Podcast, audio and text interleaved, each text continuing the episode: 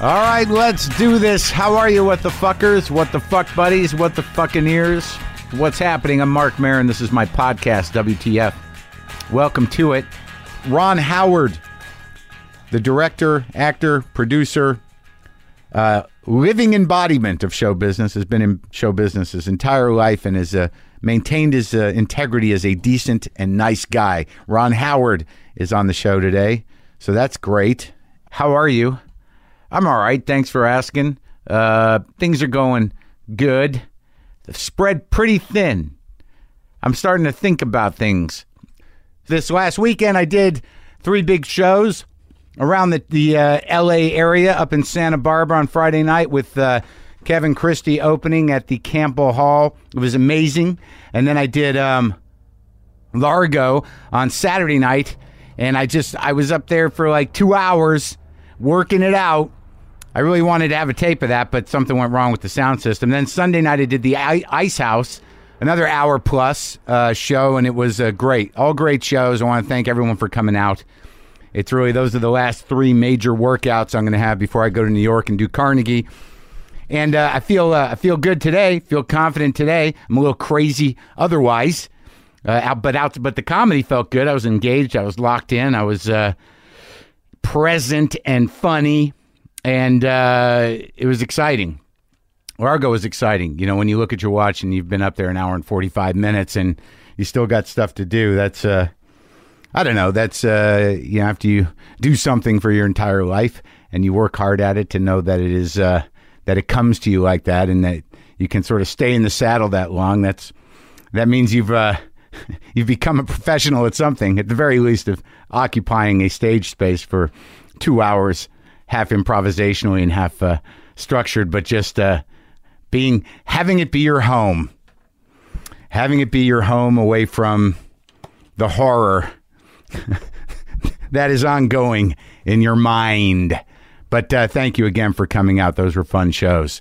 Very self conscious right now. Seem to be searching for ways to kick my own ass. I'm just a little overextended right now. And uh, I find that I, I can't quite appreciate that when you're spread thin, uh, your emotional capacity is diminished. And uh, anybody's needs of any kind just seem like some sort of imposition. I guess that's not a boundary issue. Uh, I guess that's just um, uh, a, a a management, personal management issue. I don't know what to do. I don't know what to do to uh, to find the space. I don't know about the meditating thing. I, I really don't. Maybe I'm losing my mind. Wouldn't that be a, a bad thing just to uh, you know get to this point and all of a sudden everything starts fragmenting, everything starts breaking apart. Pow! I just shit my pants. JustCoffee.coop. See that? Comes back around. Haven't done one of those in a while. I watched um, that documentary on Glenn Campbell last night about Alzheimer's, and it was just devastating. It was just devastating. And I keep feeling like I've got this little window here now that I have, I can afford to enjoy life. I've got this little window between now and where and, and whenever things start to go wrong. And I'm starting to feel old a little bit. I'm starting to feel the joints. I'm starting to feel uh, the anxiety of it. And then I start thinking about my own mortality. That's why I can't meditate. That's why I can't meditate. And I felt horrible for Glenn, but it was also sort of a fascinating journey and courageous thing for him to do that tour as Alzheimer's started to ravage his capacity. And you know, at the core of it, what was left was was his ability to sing and and still play guitar a- as his his mind and memories started to to dissipate, and and it was sort of fascinating the vulnerability of that and the and the and the courage of that. I, I don't know how aware he was of it to perform in that state where everything is very present and then goes away as fast as it happens and j- just the vulnerability of those emotions in those moments as his condition progressed and they showed footage of him on stage sort of having immediate emotional responses to things that are happening that were that were frightening and it, it does say something about about vulnerability and about the responsibility of other people to handle and to uh, to be there for people's vulnerability of any kind, whether it's helplessness or, or just emotional openness. I- It's very odd that, you know, that, that something like vulnerability or, or being that present with your feelings and fears publicly is so jarring, but it, but it really is. It really is, even even if it's relatively um, contextualized and controlled. That you know, if you find a an outlet for it, like if I'm on stage and things start to break down, and and then I explore vulnerability, the experience of of my feelings in in the immediate present to those people who are watching must be sort of like, oh no, what's going to happen now? You know, I, I imagine on in, on the negative spectrum of that, it's the same sort of feeling you get with uh, with someone like Donald Trump, who is impulsively just blundering through um, his uh, his feelings publicly, um, and a lot of people like me are just you know you're waiting for a train wreck. But the people that find strength in his primarily aggravated feelings of vulnerability uh, are, are just empowered at the tone of it. Strange thing. Scary shit. Vulnerability is scary. And it's scary to witness. But in both the good and the bad ways, it can be the, the purest form of human interaction there is. You know?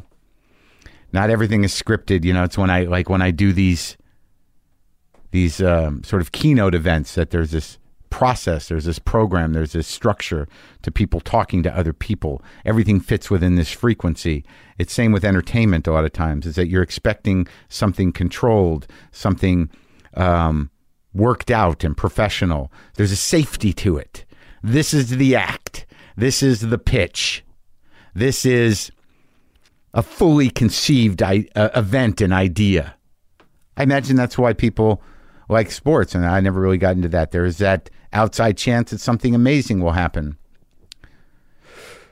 But most of life is set up so that is avoided, just relegated to content. Render it down. I'll work this stuff out. Did I mention Ron Howard? Ron Howard, is on the show today. Director, actor, producer, Ron Howard, a man who's been in show business for his entire life, really. And it's interesting when I was talking to him that the the sort of recollection I had about Happy Days. Happy Days was important. I'm a 53 year old man. I, I don't know exactly when it was on, but I do remember in, uh, gee, it must have been fifth grade, maybe fifth grade, fifth or sixth grade. I dressed up as Fonzie. I dressed up as a greaser, as they called it. I just remember it because I was really kind of upset and wanted the the perfect sort of DA kind of greased up hair, but my hair was too thin to do it. And I was what, 10, 11? My dad knew a cop who was a patient of his. So I was able to borrow his leather jacket that was kind of undermining to the rebel spirit of the greaser archetype to have uh, Albuquerque police force patches on the jacket. But uh, the effect was there. I remember, I guess it was a sock hop situation with some sort of dance, and we were supposed to dress up. And I knew this other kid, Robert, whose hair was so thick that he couldn't grease it up properly, and his mother put uh, bobby pins in it again that sort of undermined the effect two fifth grade boys one with a leather police jacket on and the other one with bobby pins in his greased up hair go to the sock hop but nonetheless ron howard an amazing career in show business is here today and uh, he directed the third installment of the Da Vinci Code uh, Insanity called Inferno, starring Tom Hanks. That opens tomorrow, Friday, October 28th, in theaters everywhere. But he's done a lot of other things, and he's a very um, decent guy, nice guy, and a guy who gets things done. And I was uh, thrilled to have this conversation with him. This is me and Ron Howard.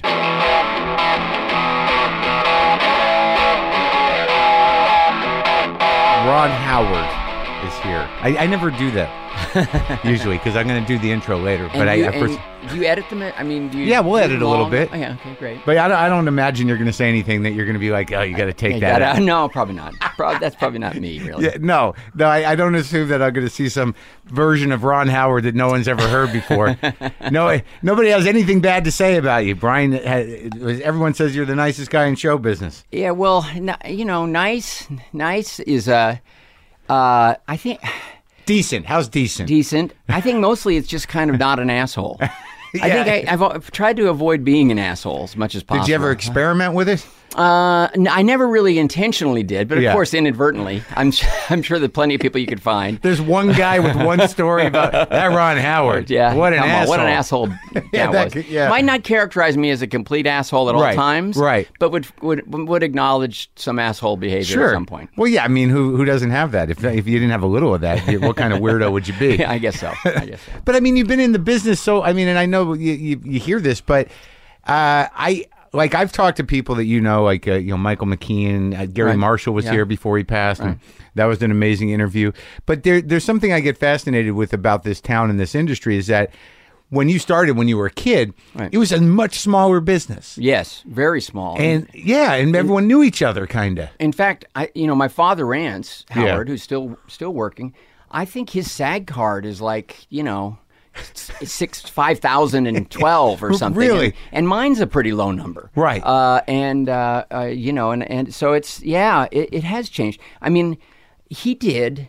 He was acting in live TV in like the late forties and early fifties Here? in L- in New York. Yeah, and uh, they they were they were from they were from the Midwest. They were from Oklahoma. but you don't remember Oklahoma? You were you were born there? Or you yeah, I don't. I mean, we visited a few times. I- Right. I, was born there because. Um, uh, tra- tragically, my mom had had my dad was in the Air Force at Yeah. the time, and she'd had a stillborn baby on the on the on the base, at Yeah. the base hospital the year before. Where was the base? I don't remember in Yeah. Mississippi or something. Yeah. and uh, not overseas. Right. Um, and uh, um, y- the so she just wanted to have me in the in her home hospital. So Right. Oh, I was delivered by the same doctor who who delivered her in Duncan, really? Duncan, Oklahoma. So that was the, the reason. Like That's the reason I was born there. Trust and I want to be home. And Yeah. your grandparents were there probably. Probably. Yeah, Yeah, yeah. yeah. And uh, you know, and they met at at uh, at at OU at Oklahoma University. Wow. And, and shortly after the shortly after the war, and they were both in the in the drama department, which Really? was kind of an unlikely thing. Yeah. that, that was a really important drama department, though. A lot of a lot of pros came out of Like who?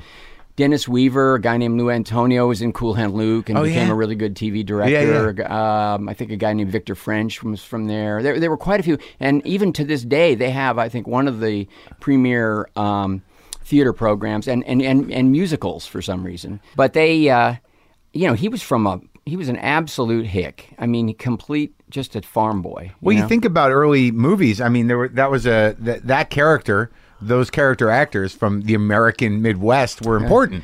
Well, he really wanted to be, you know, Roy Rogers, Mm-hmm. and uh, that's what hooked him on the idea. And and and Gene Autry, but no one, fortunately, nobody told him he couldn't carry a tune because he wanted to be a singing cowboy.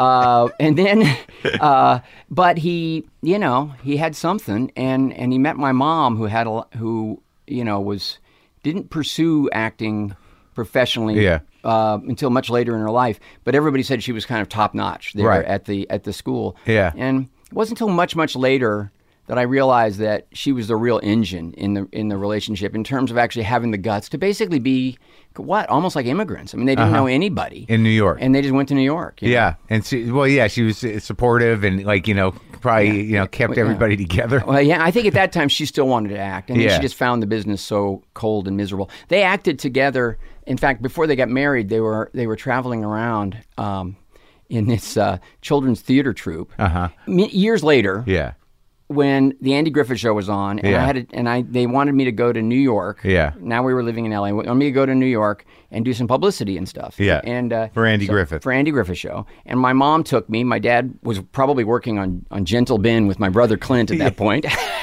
and uh, was in Florida, uh, the bear. dealing with the bear and the gators and the ticks and the mosquitoes. And, uh, but um, uh, so we went, And the one thing she she loved New York, Mm-hmm. loved New York, and uh, the one thing she wanted to do was go to the automat, and they still had these automats Where you get the pie in the little yeah, and the a window. quarter into Yeah. the window and get Yeah. a sandwich out Yeah. or a pie. And we did that, and it was crowded. And she said there are only two of these left, and you know, and and we my, Rance and I used to eat here all the time when I was t- you know a ty- typist at CBS and Right. and all, and uh, and all of a sudden we I heard this voice, and it was uh, kind of a low voice. It was Gene Gene Howard.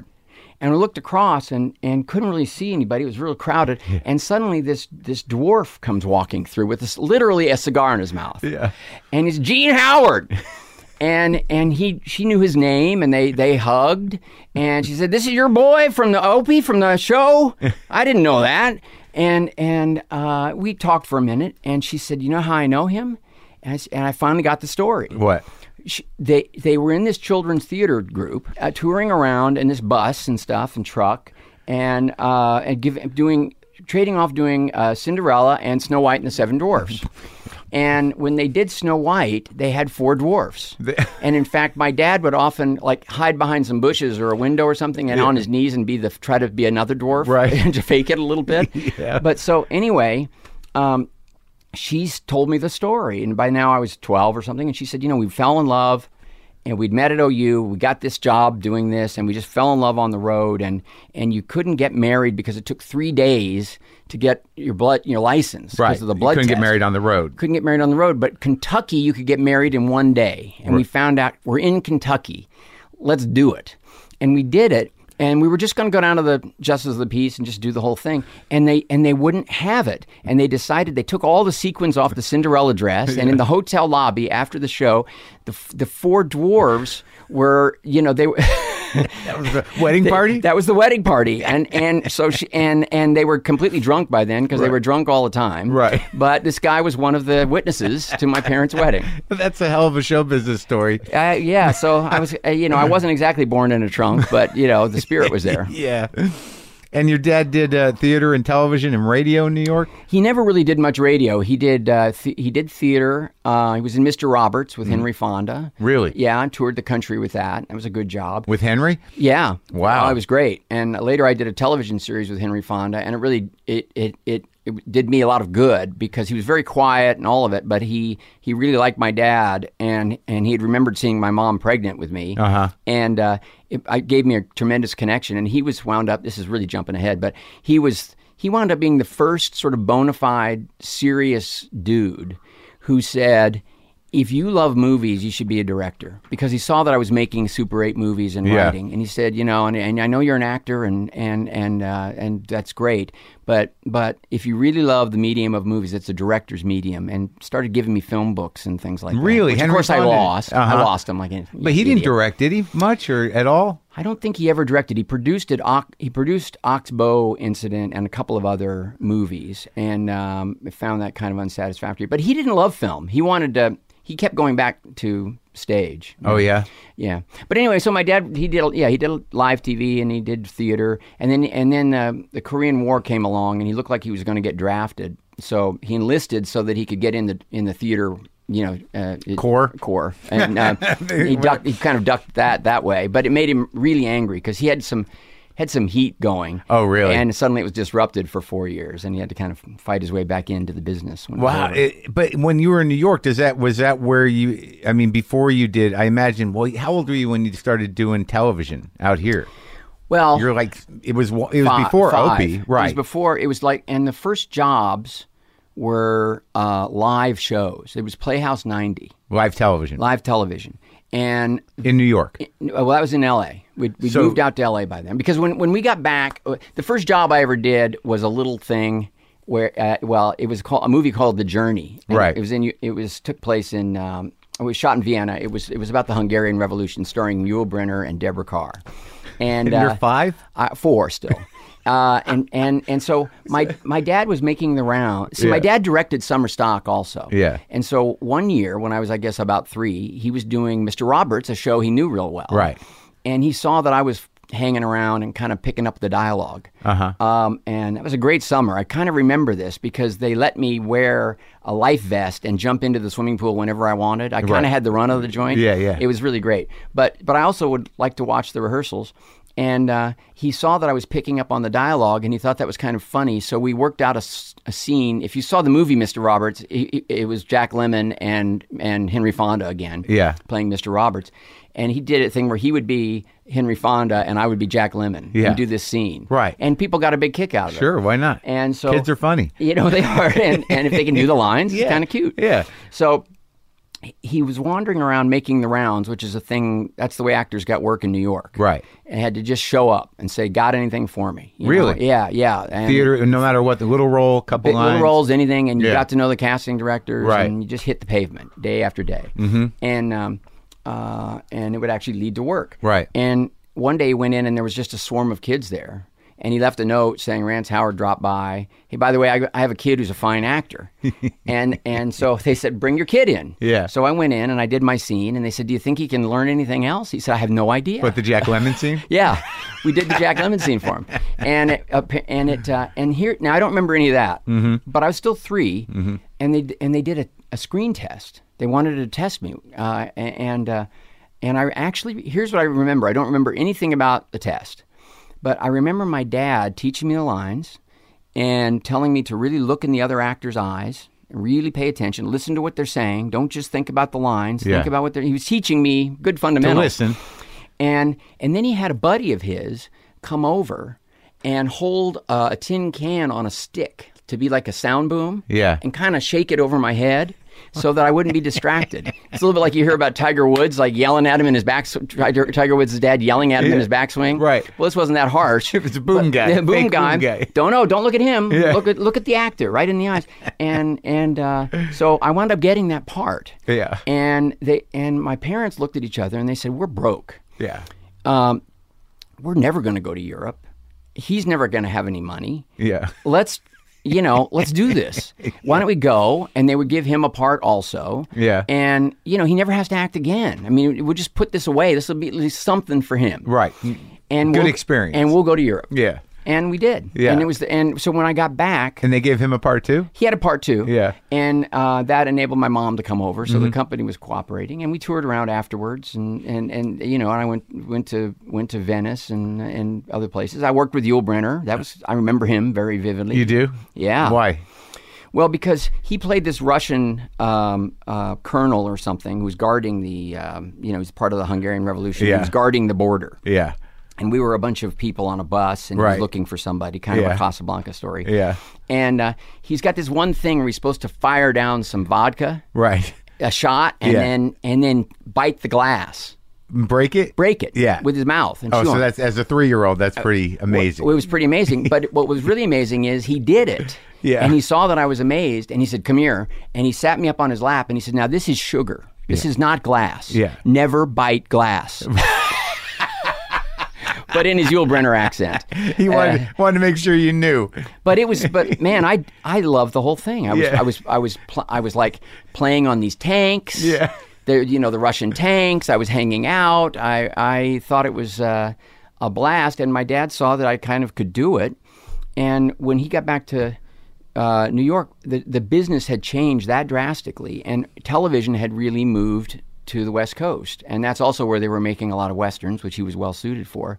So we just got in this car. this So it, it shifted from live to tape, kind of? Or well, it just it, production shifted, yeah, from from Yeah. sort of New York based live Right. stuff more to Right. you know Warner Brothers became the Yeah. Uh-huh. big giant and Ziv and places like that. And so we just you, you know we we got in this this 52 Plymouth and drove. Uh, it's just you and your brother? no, my brother wasn't alive yet. Oh, right. My mom and dad and me. Yeah. And we stopped in Duncan and stopped at his at his where he grew up on his farm and and uh, I remember some of that and then Mm-hmm. Yeah. we, and we went and as a result of that his agent started putting me out on some things and I could do I did some live stuff and the fact that I could survive li- live and then I did some stuff where I became kind of part of Red Skelton's gang. Whenever he would do this Freddy the Freeloader bit, Right.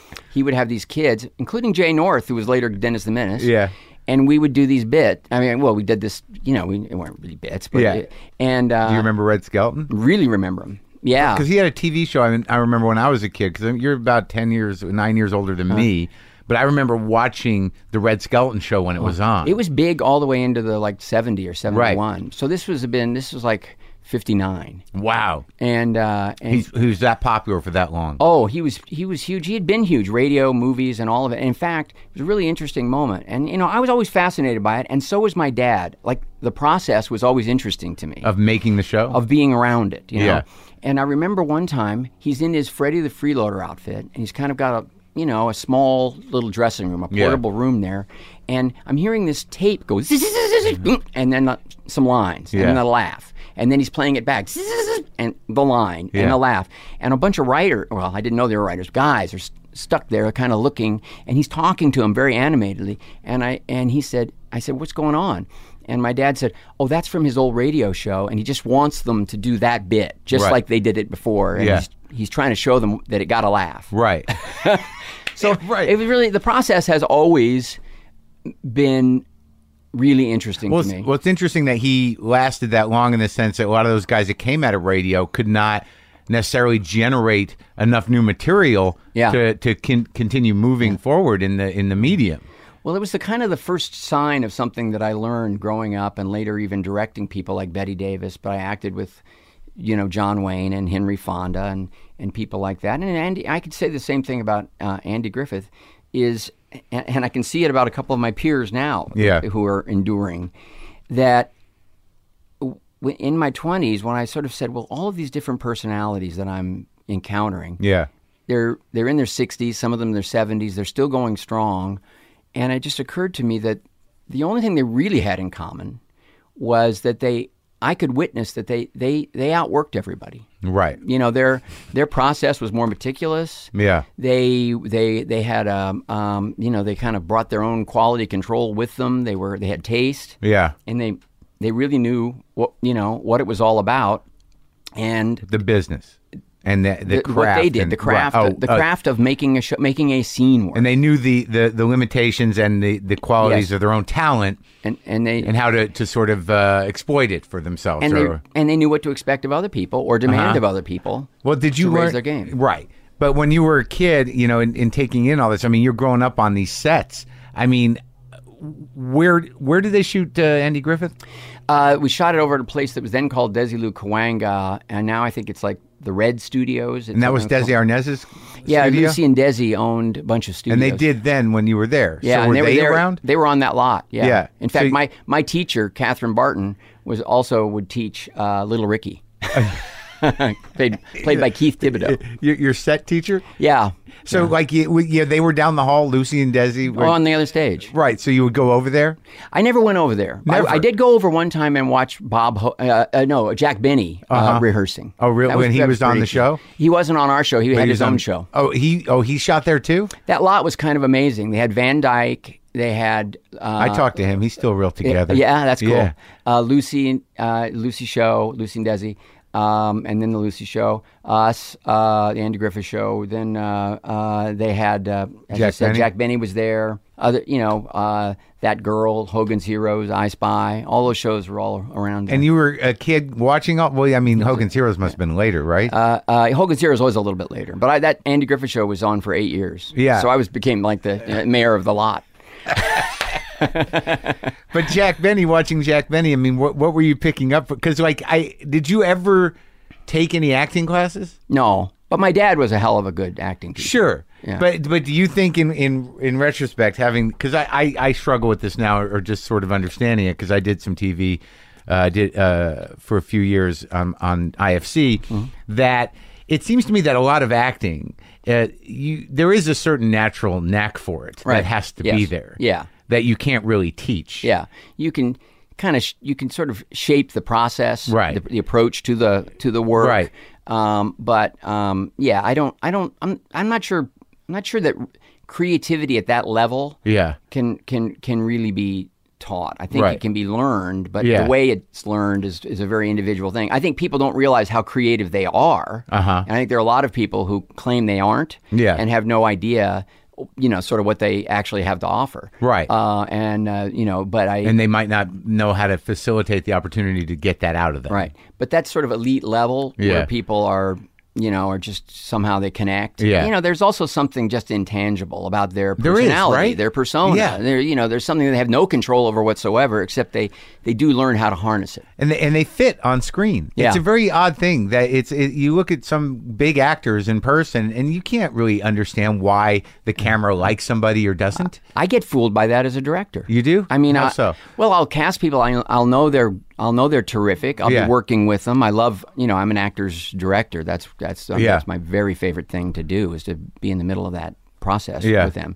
Um, try to cre- create the environment where each individual can kind of do what they do their way. Yeah. and still serve the you know the big picture story and the picture, yeah. but but I'll there are times when I'm I'm watching and I'm and uh, and I think it's it's fine, it's solid, it's Yeah. nothing special. Right. And then you go in and you start cutting it together and you say that look at that. That's look at that me, right. nuance. Look at that I didn't even pick that up. Right. And I'm From an actor. I'm the guy who's trying to pay attention. Right. But look at look at what they did. That's interesting, Oh, look huh? what that glance down means. I didn't even get it. That's amazing. These people are artists. Right. I, I I don't think as an actor I was ever an artist. Uh-huh. I think I could do it. Right. But I think there's something intuitively that I, I felt I felt I had a ceiling. well, well, do you think that had something to do with uh, with the, the the jump or the difference between television and and film at that time or no? No, not so much because I think I avoided the bad tri- the bad habits Right. p- pretty well. TV can you know can infuse people With uh, what especially just uh, kids. getting stuck in a, a rut well, well, especially kid actors Yeah. because it, it, you doesn't end well sometimes. do- it doesn't end a lot. It you know it Yeah. doesn't end well a lot, which Yeah. is unfortunate. And, but there's there are a lot of reasons. Yeah. and one of them is that in order to get a performance out of a kid, Yeah. it often becomes kind of like a trained animal. Right, like, right, right, Do that, right. You know, they don't. You know, there's a Tricking look, them a- into There's it. a look you can do. Yeah, yeah. You know, Yeah, yeah. or uh, that they do, and they start to lean on these cute tricks. Like Shirley Temple syndrome, I Well, guess you could call it. I think so. Yeah, and yeah. and uh, and and then sometimes, um, you know, they, you know, if they don't, if nobody's there to help them, Yeah. they're just relying on it, and it works, and it works, and it works, and suddenly they're 14 or 15, and it looks dumb. Right. And and and in fact, with the when they have the adrenaline going and Yeah. they're performing, they fall back on that. On the looks or that the trick. gimmicks. Yes, yeah, and yeah. so they haven't really learned to build a character. They haven't really learned, and also with the pace of television, you sometimes there's nobody there to teach them, and, and they're Sure. just trying to get the shots down. What, what, when you say build a character, like you know, how does an actor do that? What What have you witnessed or for yourself? Oh, some some really remarkable um, examples of that. W- one of the one of the first, and I keep learning. I Yeah. mean, it's great. It's a, it's one of the best things about about my job and career is Yeah. that it's it's not just that you go to interesting locations and solve creative problems there. Right. It's it's this it's the people that that Sure. that coalesce around these things. But, I like well, I'll tell you an example. Um, so. Um, I'm still a pretty young guy. I was doing the movie Backdraft. Yeah, I And- like that movie. Oh, thank you. With De Niro, right? With De Niro, and I'm Yeah. going to talk about De Niro because I learned a hell of a lot from him from him that I have used um, since. Mm-hmm. So look, we were just thrilled to have Robert De Niro. It was he was getting paid a lot a week, Yeah, and in all honesty, he could just phone it in if he wanted to, and we'd be delighted Right, with the part. right. It was a kind of a tricky part. He was playing a fire investigator, an Right. arson investigator. Yeah. A lot of tricky exposition and, and dialogue and so forth. And and he came to rehearsal. I love to rehearse. Always try to insist on that. He was cooperative. We were going through it very quietly, and Robert De Niro's style. Yeah, this line, that. And then he he, he said, you know, I I'd like to meet some some arson investigators. And he did, and we did. We set him Yeah. up with some guys. Yeah. And he suddenly he was kind of hanging around with three different guys. And then he said, I just had this guy read all my lines. I just like his accent. yeah. Hmm. And then anyway, one thing led to another. He then he said, Oh, could we push off my shooting for a week? Because I'd like to work on it a little more. And he had to go to New York and Mayor Dinkins was there and he was already a real estate magnate, you know, and with going and I thought, oh, okay, it's that's a good excuse, but he's gotta go get an award or give an award Yeah. or buy a building or Yeah. something. Yeah. Okay, but he's Robert De Niro and we're thrilled. Sure, we can rearrange the schedule. Yeah. But he he went to New York, he came back, and he spent the whole solid week dug in with these guys, with me coming and going. And I saw that what he started doing for this money job was he took the posture of one guy, he took the cadence of another guy, he took the cocky attitude and a couple of like you know wise ass kind of qualities of, of, of another guy, and you know not the most memorable uh, uh, uh, character in his canon, Sure. but he wa- he was reflecting, he was giving back what his what he had learned, and I realized that he was not a guy who invented Yeah.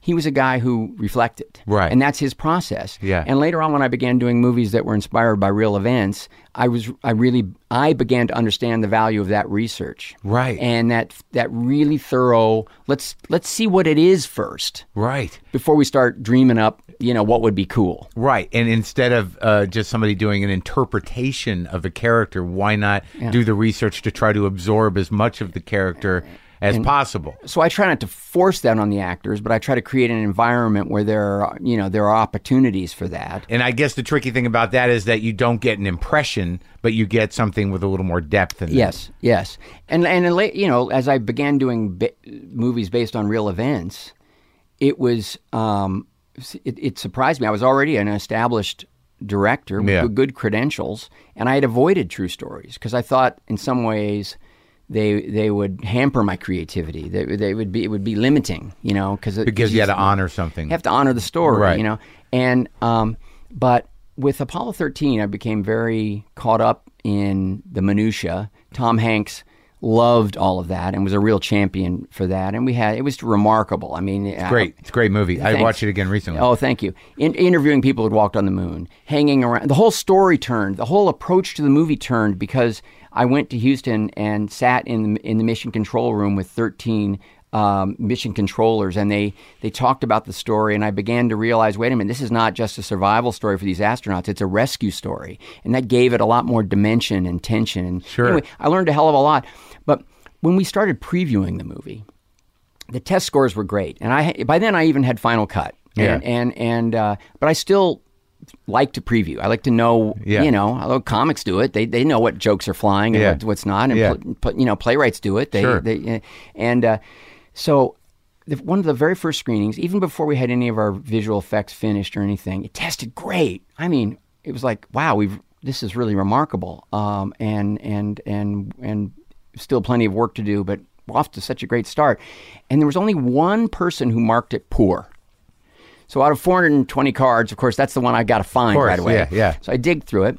Um, so what year was that? Uh, 95. Uh-huh. So it's a um, um, not very much information on the card, just a lot of bold pencil strokes. Uh-huh. Yeah. Caucasian, male, Yeah. 23, Yeah. hated it, no, wouldn't recommend it, poor, blah, blah, blah. Finally, I, I couldn't figure out what this guy had against this movie. He flipped it, I flipped the card over, and on the back it said, please comment on the ending. And he said, more Hollywood bullshit. They would never survive. and I said, ah, well, of course he hasn't seen the advertising. He doesn't know it's a true story. Right. I said, this is why you make true stories.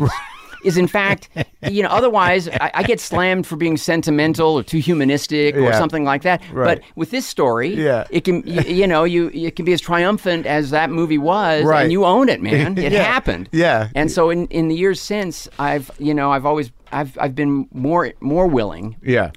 to to make uh, movies based on real events and TV shows and things like that. And of course, I and that was my subject in school anyway, history. Oh, it was? Yeah. When you went to. Uh, that and journalism. Yeah, I loved- I loved being Well, on it's the funny. The school paper. movie, The Paper. Yeah, my uh, business partner and producer, who's uh, you know been in journalism, you know his whole life. Uh, you, you know that's what he said. That's what started him. That's what Really? got him interested. You're it kidding. was that movie. Wow. Oh. Brendan Well- McDonald said that that turned him on into a life of, of pursuing it. That was a blast. I mean, I that was again that was right before I did Apollo 13, but I was fresh off the De Niro experience. Yeah. And I decided as a director to really immerse myself, and I hung out at the Daily News and the Post. Yeah. And I got the cast to come and hang around. Yeah.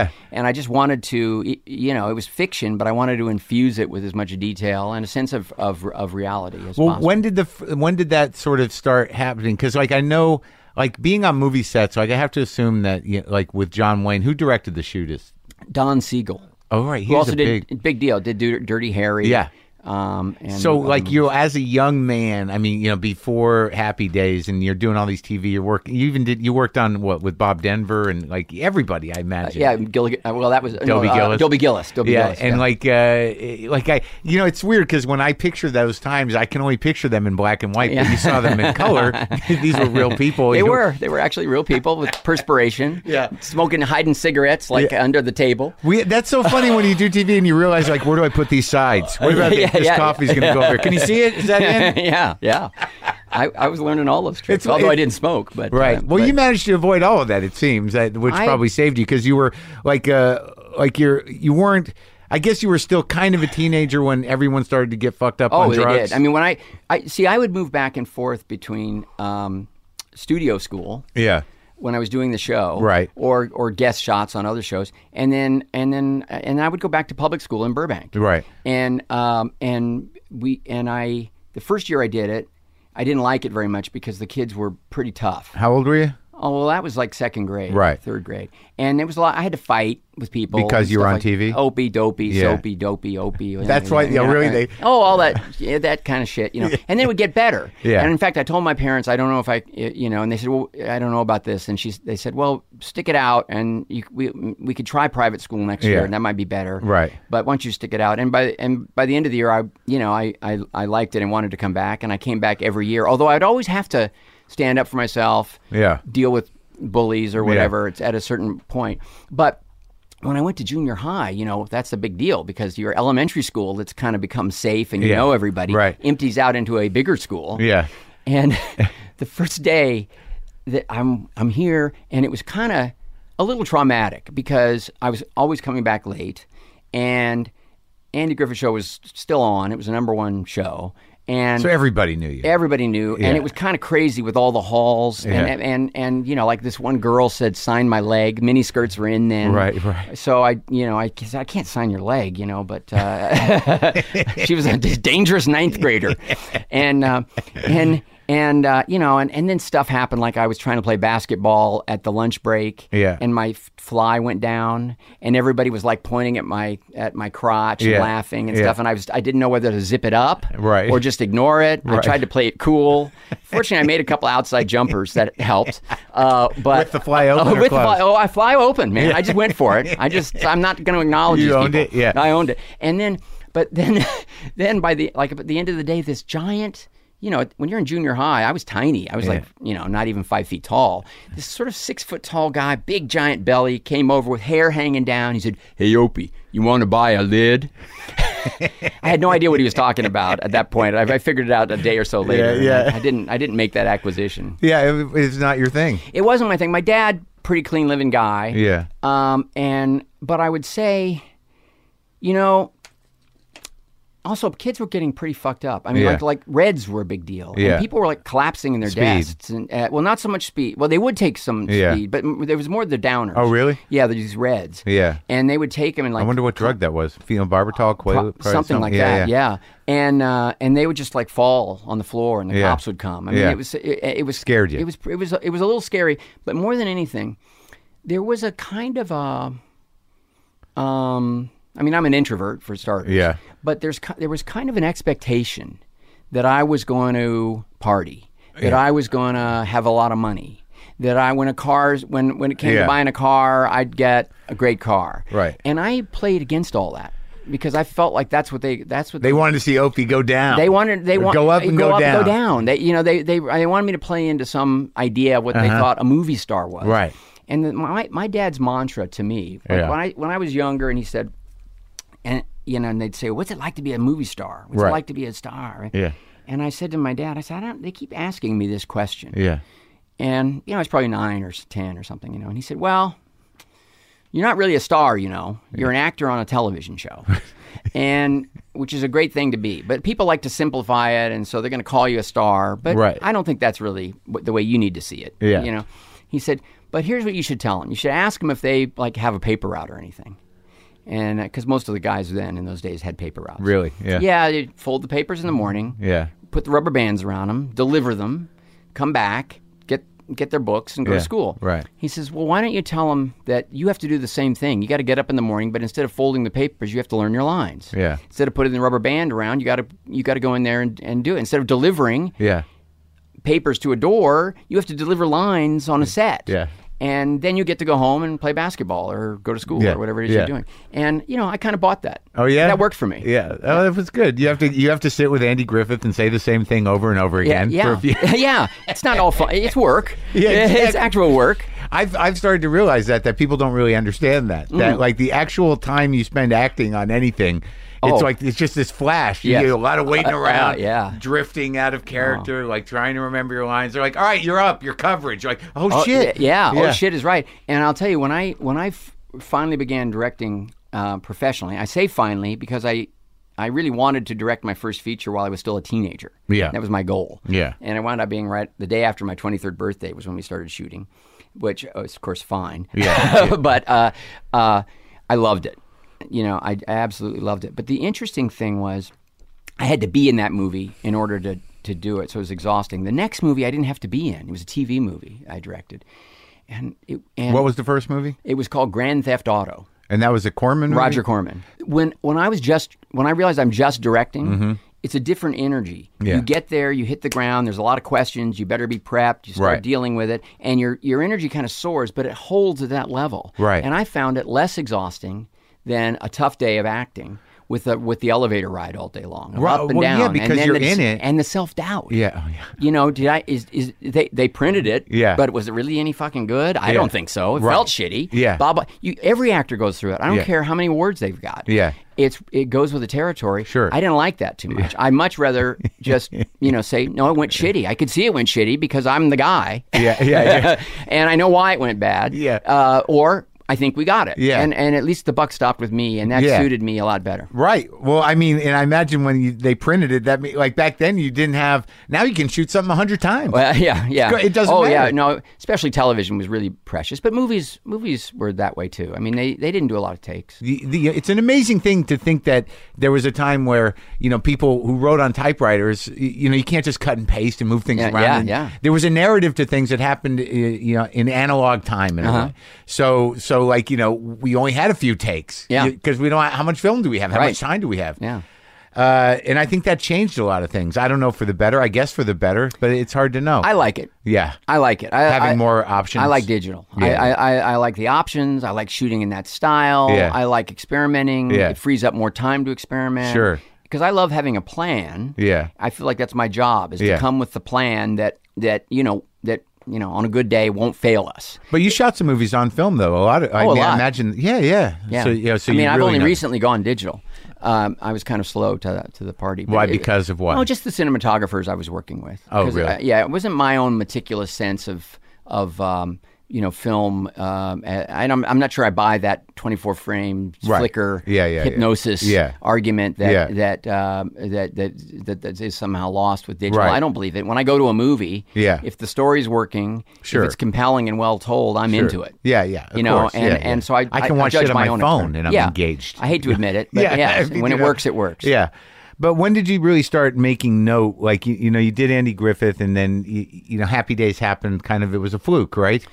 Well, I, I was already interested in being. Happy Days was a bit of a fluke. Uh, I, I was interested in directing when I was when I was a kid, Mm-hmm. and uh, So you were watching directors as a kid. Do you know Yeah, Ernest T. Ba- Ernest T. Bass character from the Andy Griffith Show? He would throw rocks through the windows, Oh, yeah, yeah, and, yeah, and, yeah, yeah. And, and played by a great guy f- from your show of shows, uh, Howard Morris. Uh-huh.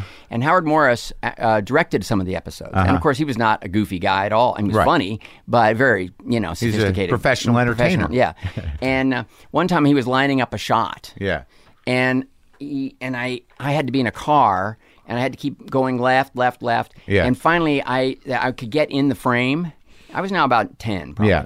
And my ribs were jammed up against the knob, and it really Yeah, hurt. right. And I said, "This this is hurt. This really hurts." He says, "Good. In film acting, that's that's when you know you're in the right spot." but he was actually the first guy who said, "You know, I see you watching. Yeah. You're going to direct." Yeah. And I thought that was, you know, I mean, I remember it very vividly. And how old were you when you did uh, the John Wayne movie? 21. So it was right before you started, but like, cause, Well, I'd been on Happy Days already. right, but I mean, but in terms of directing, Oh, in terms film, of directing, yes, yes. I, 'cause, like how much film had you done up to that point? I know you Just- did a just lot home- of television. I, I, I well, the films, the the film acting were things like Music Man when I was a kid, or American Graffiti. American Graffiti, and that happened before Happy Days, right? Well, Happy Days pilot actually happened before American Graffiti. That's bizarre. and it didn't sell. It was a spin-off, an episode of. Uh, they buried this pilot in an episode of uh, Love American uh, Love Style? American Style. and that was Gary Marshall, Gary right? Marshall, and great, late, great Gary Marshall. Yeah. I miss him so much already. But uh, but uh, uh, it didn't sell, and it was a much calmer, milder tone. It was Mm-hmm. more like the movie Summer of '42. It was kind of nostalgic. The Happy Days pilot. Yes, this episode. Yeah. And uh, but then, so it didn't sell. But American Graffiti came out and was a big hit, and everybody was running to do stuff about the '50s and and '60s and stuff. And and Gary said, "Well, you know, we have that show. In fact, you got the guy." and I don't do a very good Gary, Yeah, do yeah, I? But uh, it's all right. Uh, uh, and they made me audition again, the bastards. But he threw it my way. He Yeah. gave me like three hours for my audition Yeah. scene. Uh, but Anson Williams and I had to audition again. Potsy. Yeah, but we got but we got the gig. But the uh, e- American Graffiti, you were just brought in as an actor. I mean, Yeah, you- yeah. In fact, one one of the guys who was a, a like an executive producer and a kind of a consultant on it was Francis Coppola's producing partner, a guy named Fred Roos, Uh-huh. who's still around, dynamic guy, really one of those sort of unsung heroes who really helped shape the the culture of the 70s. Yeah. But he'd been a casting director on the Andy Griffith show among an, a bunch of other shows. Sure. And he used to put like unbelievably cool people, like Harry Dean Stanton and, and Jack Nicholson was on an Andy Griffith show, a couple of Jack, of, of Andy Griffith show Really? episodes. He was in it. He knew who was happening. And when he started working with Coppola, he was the one finding Harrison Ford and Cindy Williams, and Really? Rick, Rick Dreyfuss, Yeah, yeah. and all these people. You know, Yeah. he just knew where the where the He had a- he had a sense of Pacino. He just knew he had great taste and still does. Um, He had Jack Nicholson on the Andy, Andy Griffith Griffith show twice. when Jack was doing Corman movies, or Yeah, yeah, right, yeah. Do you remember him? Barely. Yeah, I didn't yeah, have yeah. much to do in his episode. Yeah. I don't really remember. I just remember. I remember the, the show, and I remember seeing. But uh, uh, oh, we had a lot. I, mean, love, there- the, I love the, the but but so the so stories of he, that. He put me in. So he he's the one. He didn't put me in it. I had to Right, but audition he- like six times, but he put me up for for Right. graffiti. and when did when you met uh, Lucas, wha what kind of character was he early Mm. on? Unbelievably quiet. Uh-huh. But I already knew about him because I'd already been accepted to USC Film School, and he was already a kind of a god there For THX. for THX eleven thirty eight, and so he was ten years older than me, so he was twenty eight at the time, and he'd made one feature, and now he's doing this, and on the cover it said American Graffiti, a musical, but or no, eh, but there was no script yet. There was just kind of this Yeah. call sheet, you know, and I went and I said, now the thing about it is.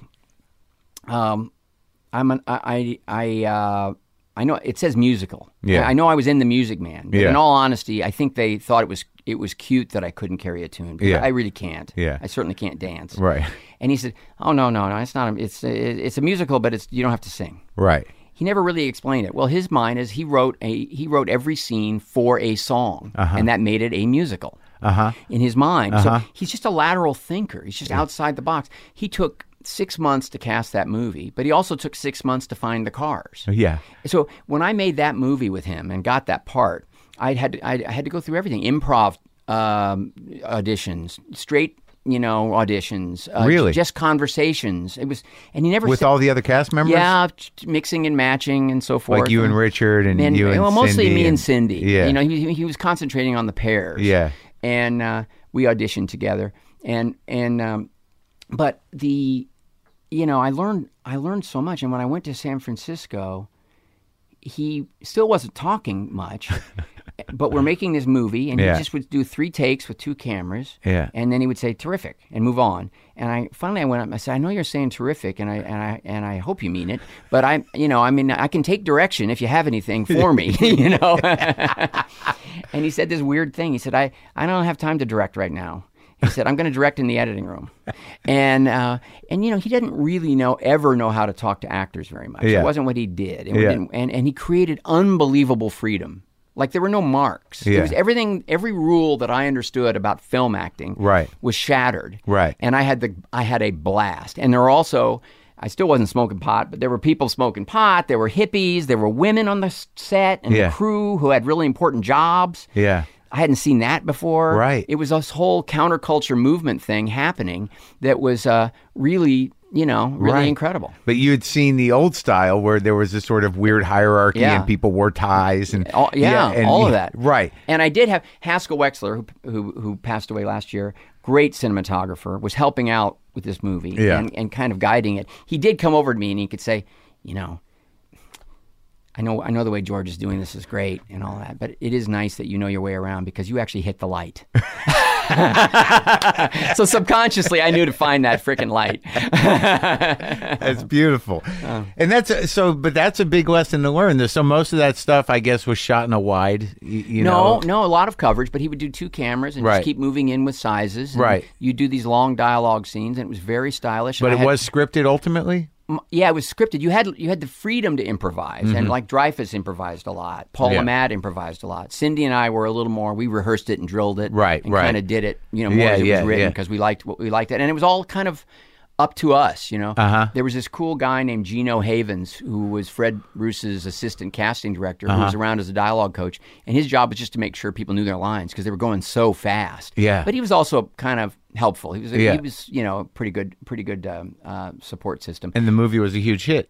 when I saw it cut together, I saw just a few scenes, on- Yeah. like on the day we wrapped, Right. And you know, I loved film by this point. I Sure. mean, I was making films, Yeah. And I and I said, "Wow, n- I now I understand what he's doing." And it was just it was ju- just revelatory. I had no idea whether people would like it or not. Did you use like did you integrate those lessons, you know, into your own style of directing? I mean, were you able to did it help you provide the space for actors? It it uh, at later I began to do it. At first, I was a little too rigid because I was an actor, Yeah. and and I was kind of frustrated. Mo- Thankfully, these were short films, yeah. but. I, I was a little frustrated that I was getting pros to come be in my short films and the performances weren't very good. You did like two or three of those? Yeah. Yeah. And and I thought I wonder what was going on. And then I acted for another guy um, in a TV movie Yeah. named Tom Grice, uh, and I loved him. Yeah. And at the end of it, I realized he'd only given me about three or four directions. Right. And I began to to learn to trust actors and be and and and try again get to this this this this place where I realized my my job was to to keep them out of trouble Yeah. but create an environment where they could really flourish. And I've extended that. You know, I try to do that for the cinematographers. I try to do it for the for the for the production designers. And I and I love working with everybody and collaborating with everyone. And that's that's the really the the thrill for me. I don't give them their head exactly. Yeah. You know, the, I'm still the keeper of the story. Right. Uh, and I understand their jobs and their problems, and I can see when they're maybe making trying for a shortcut that they shouldn't. Yeah. Uh, and and and I and I don't I don't really go for that, but um, but I uh, I really just enjoy kind of lead, leading the expedition. It's always it's always a bit of an adventure. you know? and, and you're and you're so engaged with it. It's great. So you do it's, but it's interesting to me that you know you do Opie for half your life, and then you do Richie Cunningham for another what eight or nine years. Uh, yeah, seven and a half years. Yeah, and and like the, you're one of those guys that you know in my mind y- you're always going to be that guy. Yeah, yeah. Well, and then when I did Saturday Night Live, you know, uh, uh, Eddie Murphy improvised and called me Opie Cunningham, which wasn't ever in it. But I got, boy, was he ever? He, I mean, uh, that was unbelievable to see this 18 or 19 year old kid, Right. Who you know, j- be a- Powerhouse. a, genius. Yeah, I mean, yeah. you- undeniable. Yeah. So kind of same thing as when we saw Robin Williams come on the Happy Sure. Days set and just Oh, kind of blow us right. all away as Mork, Right. Which wasn't supposed to be a series. It wasn't anything. It was just Yeah. this guest shot. Yeah. And they couldn't even cast this thing. Yeah. You know, like Jerry Paris, who was our beloved director and kind of a comedy genius, Yeah. was almost like he was begging Dom DeLuise to come do it. Right. You know, and just Oh, to, really? just to save us because it was now Wednesday and we had to shoot Friday and we still couldn't cast anyone. The network So would Dom approve. DeLuise almost stood in the way of Robin of, of Mark and Mindy. Yeah, he wasn't available. So, uh, Oh, thank God Dom DeLuise wasn't available. He wouldn't have had. Uh. it's weird how history works like that. when Robin came in with his suspenders and the whole thing, Henry Winkler and I were just you know, just kind of, it was like, it was like uh, Nirvana. It was Yeah. Amazing to just be- watch. be, to Yeah. watch it and be in scenes with this guy, and he could go anywhere. Yeah, and Winkor's such a sweet guy. He Great he's guy. been here. Yeah. I yeah. talked Oh, to has he? Andrew. Yeah, he's a yeah. Good, he's a great man. he's really a good guy. Like you know, man, a like man of integrity. yeah, A man and of like you know, I absolute grew up integrity. with you guys. Like I guess I don't remember how old I was, but I watched it. It was important to me. I, I said a, you know, like, I- and you kn- you know, and I, I enjoyed the show. But but it's it's odd to me that had you just decided to continue a career as an actor, it would have been a, a really tricky thing for you. Well, I, I, you know, if I was lucky right now, I'd be the granddad on a sitcom somewhere. Right, right. But you don't. you Uh, Which don't isn't look a like bad gr- gig, by the way. No, I didn't know, mean to but you look don't down look my like nose it. that granddad's on sitcoms. But but you would have had to sort of. Um, well, if I got a hairpiece, I, maybe I could still play the dad. yeah, I think so. But you would have still been fighting that role. The- you know, like in a yeah, way. I don't think I. I think it would have been, re, you know, really problematic. But I sensed, I sensed all that. But it's other this other thing. So how'd you get involved with Corman? I mean, when? So you're going to direct a movie? here's here's the way it went. It- it- the I, I, w- I was sending out my father and I had written a script that I liked and I had raised half the money to make it. So your As old a- man was involved. yeah is in an, not in that movie but in Yeah, another one yeah. in an, in an, we were going to make it as an independent movie Yeah, yeah, yeah. and that was the idea and it was a pretty good script and I I had half the dough from Australia I thought and I needed domestic Investors? investor from Australia. And and I Just a thought- guy? Well, this guy named Reg Grundy who Yeah. ran uh, the, uh, their version of ABC. Oh, and, okay. and if supposedly he was going to get put up the Yeah. money. And Happy Days was a big uh, hit there. so you used a little bit of your traction. I did. Yeah. Yeah, yeah. And uh, I mean, I left film school to do Happy Days. Um, so uh, You never Uh-huh. finished film school. no, no, I never went back. Uh, but but it was still useful Yeah. the um, so Roger sent me so good movie roles weren't really coming my way, even with American Graffiti and things. I was doing Happy Days. Roger sent this movie called Eat My Dust, Yeah. and I and I knew all about Roger Corman. Yeah. B movie king. I knew he had started Bo- Peter Bogdanovich, and Everybody, Francis Coppola, yeah. and Martin Scorsese. Yeah. And so he already had that, you know, that that behind him, A- and. And I said, God, eat my dust. This script is terrible, terrible. But I, remember the movie coming out. It made money, right? Oh. It made money. Yeah. Well, I mean, that was key to the whole thing. So I went in, and my agent of my childhood a- agent Mm-hmm. was there. Um, r- a really great guy named William Schuler, and he met me. I said, I'll, "I'm going to meet. I've got my script, eat my dust, but I have a plan." And I told Bill, who was 60 year old man, you Yeah. know, I said, "You can't come to the meeting with me." So, so I'm this 20 year old. You know? Yeah. You can't come to the meeting. I, I'm going to talk to him about some things, and I, I just don't know that it's going to be helpful if you're there yeah. so I'm basically like I'm not firing him, but I mean he Yeah. was really pissed, and, Right. And and I wouldn't let him come in, and I knew it was probably what I was going to pitch was going to cost me and him money. Right. So I went in and I said, to be honest, I don't love eat my dust. Let me be transparent here, but I've made some short films. Here they are. Yeah. And I ha- here's a script my father and I wrote, and I Right. think I have half the money. Yeah. I got 150k. If I could get another 150 from you in a distribution deal, I could make that, and I would do that. I would be and eat my dust if you'll do those things. Nice.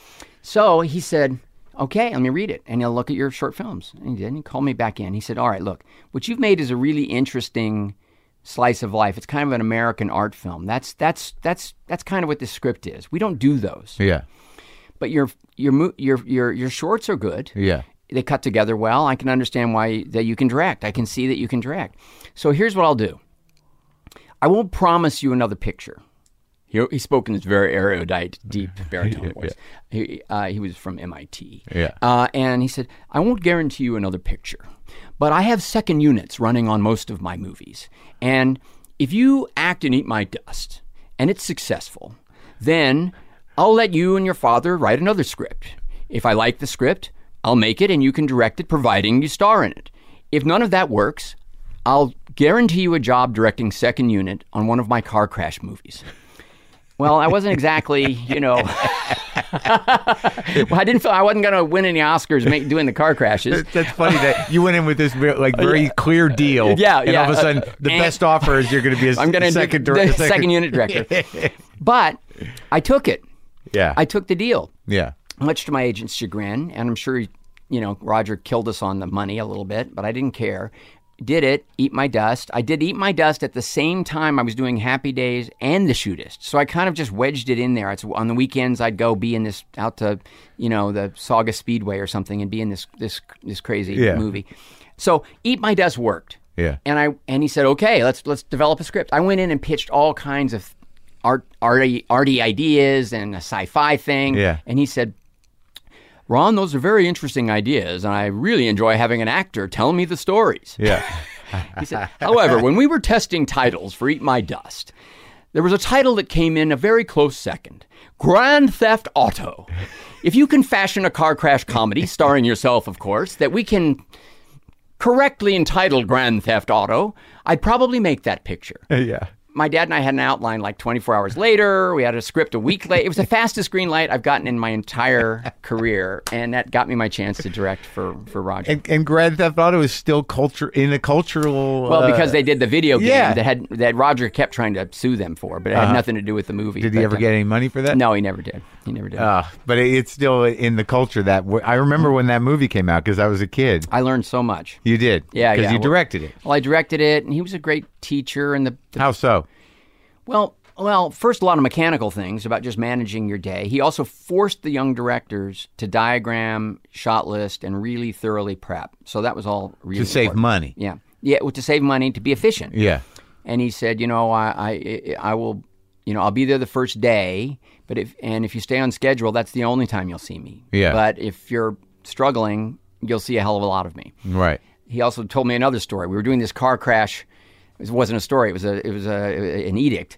We were doing the this finale uh, dem, uh, demolition derby uh, scene in at the Sauga Speedway, and it's supposed to be this big riot and this kind of mad mad world kind of crazy thing. And I'm only allowed 47 extras. And I'm kept saying, God, I just don't know how to. I can I can put them in a pie shape and try to stretch out the frame, and, Yeah. but I don't know, I, you know. And they just kept saying, "Go in and ask Roger. Go in and ask Roger. You can get more." So I went in and I said, "Roger, hundred would be helpful. Seventy-five would would would m- even work. Yeah. But forty-seven, I don't know how to make this big." And I kept arguing with him, arguing because the movie was going pretty well. And finally, he put his hand on my shoulder and smiled. He's a tall guy. Yeah. And he said, "Ron, let me explain this to you." If you do a good job for me on the rest of this picture, you'll never have to work for me again. but you've only got 47 extras. and I never did work for Roger again, but I gave him a cameo in Apollo 13 later, which is a lot of his directors like Jonathan Demme and others. They did. Yeah, I've put seen him in, in, put him in the movie. Yeah, yeah. Well, that's hilarious, and and and you did learn a lot. That Mm-hmm. was hands on. I also learned a lot uh, in post. Um, we shot an added ending. Who I else was in that movie with you? Well, my brother Clint was in it. A guy, a, co- a comic named Pete Isaacson was in it. Yeah. Uh-huh. Marion Ross played a part. Gary Marshall played a part. You know, uh, not not you know, it wasn't it wasn't uh, star studded, uh, but it was uh, a lot of sympathetic people. Well, that's funny about your brother because like he had this parallel, you know, Yeah. child actor career, He did. He did. and you use him in. He he usually shows up in a lot of your movies. I love working with him. Yeah? I love working with him. Uh, and you and- guys are pals. Oh yeah, we've we've stayed close. Oh, you good. know, yeah, we've stayed close. you know, he's he's his own dude, and and, and rightfully so. Yeah. Um, um, But he shows up in Apollo 13. I think he in Frost Nixon. He's there, and like a lot of yeah, movies. Yeah, right? no, he's good. He's, Yeah. he's a great. He's a, he's he's one of those guys that just he he's he's had so much experience that not only can he be funny, not you know not only is he always prepared, but like you cannot you can't throw him. Yeah. you know if you say lean to your left and thing and then do the line. Yeah, I mean it just he- he's just do it's it. just do it. Just Yeah. do it and make it happen. I remember Gentle Ben. kind of. He's like the greatest utility player. right. You know. Yeah, it's good that you guys are pals still. Yeah. It- you know, because that, that uh, doesn't al- doesn't Doesn't always, always work. happen. I know. I know. So, all right. So now you're on your way, and I know we can't obviously go movie to movie, but there there are certain movies that were you know defined you. Yeah. Uh, you know, after Grand Theft Auto, I guess the the big one was was Night Shift, right? Yeah, that was huge because it also brought Brian Grazer and I together. So Yeah. it was my first studio movie. Right. and uh, you know, and it was the beginnings of our of this Of the friendship partnership. Um, that became a partnership. and, Imagine Entertainment. Entertainment, yeah, The, the the the the huge Imagine Entertainment. Yeah, well, it's only huge when uh, when Mitch Hurwitz puts it in Arrested Development. he makes us look like we're the, the monolith, you know. On the well, that well that's another thing that I don't think people realize is that you had the kernel. You were the guy who came up with that idea in a way. well, yes and no. I came up with I had a I had a an aesthetic in mind for Yeah. for for for sitcoms Yeah. that would borrow a little bit more from the uh, what I thought was a kind of a a, a a new television grammar based on reality shows, based on what I was seeing on the internet, Yeah. and so forth. And and I I, I thought that you could create a, a sort of a density of comedy like they do on The Simpsons. If Yeah. You, if you use that, if you had a narrator, if you did a lot of flashbacks. Uh-huh. So I had a, a style.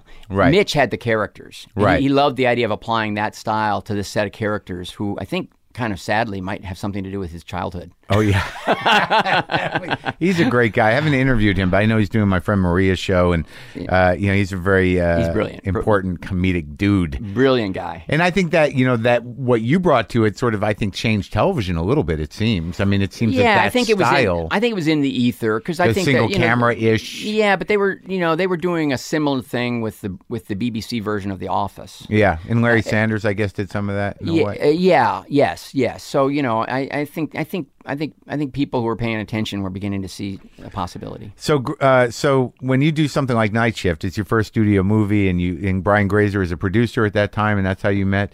And you've got you know you've got your friend Henry Winkler. Mm-hmm. Yeah, And you Henry got- made that movie happen. yeah, Well, because we couldn't cast it, cause, Right. Because you know, I nobody, um, you know, nobody would really. They, they, they, you know, they were friendly, but they wouldn't work with us. We tried desperately. The the the green light combo, right. was Belushi and Aykroyd. Uh huh. and we tried desperately. And Dan was into it. Yeah. he was going to play the Henry Winkler part, Right. And he thought, you know, that that John would be great playing Yeah. the Michael Keaton part, and we all did. And we, I mean, like one, we had such adventures trying to chase down Belushi, and uh, Didn't everybody? Well, I guess. I mean, one time we heard you got he's he's gonna. We were in Manhattan casting Brian and I. He's gonna be crosstown. He's only gonna be there until twelve. Can you get there? It was like you know eleven thirty-five. Yeah. we can get there. We we jumped in the cab. And it was a club or something, or I, no, I, I don't. Yeah, some kind of club or something. Yeah, Yeah. there was a pool table there and stuff. Yeah. And uh, this is this is during the day. Yeah. But so we jumped in the cab and and it was traffic. And Brian, Brian said to the cab driver, "We'll give you a lot of money if you can get us here on time." yeah, And he said, "How much?" And he said, ten dollars. we, we weren't thinking big in those Yeah, days. yeah, you're right. Uh, and so we had to jump out and jump in another cab, and we got there like five minutes till. Yeah. And, and, and he was just casual, drinking Yeah. beers, and we hung around the whole time. Right. No no real shenanigans, just fun, Yeah. easy conversation. And he said he'd read it. We gave him the script. He never read it. Yeah. We saw Dan. Oh, you got to get him to read it. And and so, that's the next step. You, you got him the gotta get- script. now got you him- got to get. now it. you got him to read it. So, so now we're moving along, but we still don't have a green light. Brian and I have this office, um, and o- over on the on the on the Warner's lot. Yeah. and uh, and we're told he's doing reshoots for a movie called Neighbors, yeah, and so he said. Ron, you got to go over there with another script and try to get to Belushi and give him the script, put it in his hands. So I went over there. I did. And I'm walking along.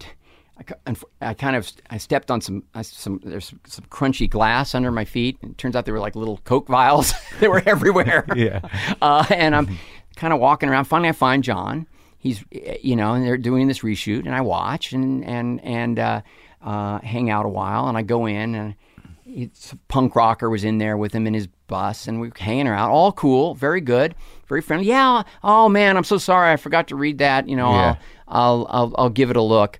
And he and I gave him the script, and I headed back, and it was I had to hang there like two hours. Yeah. So now I'm on my way back, and I think, oh, Brian is kind of a nervous, anxious guy yeah. um, you know, I wonder what he's on pins and needles. And I, and this is maybe where I've drifted into, as I said earlier, once in a while I could be an asshole. Yeah. So I walked in the door and he said, How'd it go? Yeah. And I said, I had to hit him.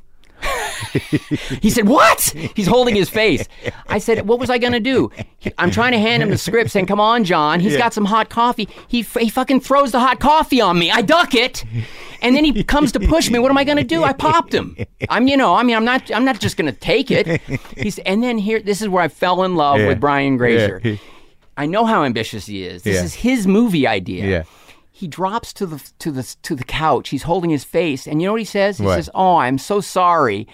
I'm so sorry. I put you in that position." That's what he says. I couldn't take it. I said, Brian, I gave him the script. There's no coffee. There's no hit. You know, I love you, man. Uh, and uh, that was kind of, I think, in a lot of ways, Yeah. where the partnership was really born. And and then We like, didn't get Belushi. Well, yeah, I think he died soon after. He died right? while we were shooting. Oh yeah. And in fact, w- I was direct. Belzer was on the uh, Yeah. on in, in night shift. Yeah. and he was shattered. Yeah. shattered. You know, because he was on the set the day we found out. And, Horrible. And I, you know, and I said we tried to get John. He said, "I wish, I wish he'd said yes because he needed to be working." might have saved his life. I was I remember I was in college, my freshman year of college when that happened. It was a sad day. But that moved but you got Keaton and you must have That was a blast. He's He such was an a blast. intense, interesting guy. Oh, he really is, and he's got so much range. And, uh, and Where'd you see him though? Was- Did you see him as a comic? Because I know he did No, comedy. he at did the time. comedy. Yeah, he, he did comedy. Uh, I saw him because Lowell Gans, who who was one of the writers along with Bob Lou Mandel, Yeah. had, was Lowell was the head writer for a long time on Happy Days. Yeah. but he had gone over and directed a show that Michael uh, was doing. I think it was called Working Stiffs with Jim Belushi. Mm-hmm. And at a certain point, when when Henry said yes, yeah, that he would make the movie. What that did was that that uh, greenlit some kind of a, of a of a TV sale to CBS because he was just such the biggest star in television. yeah.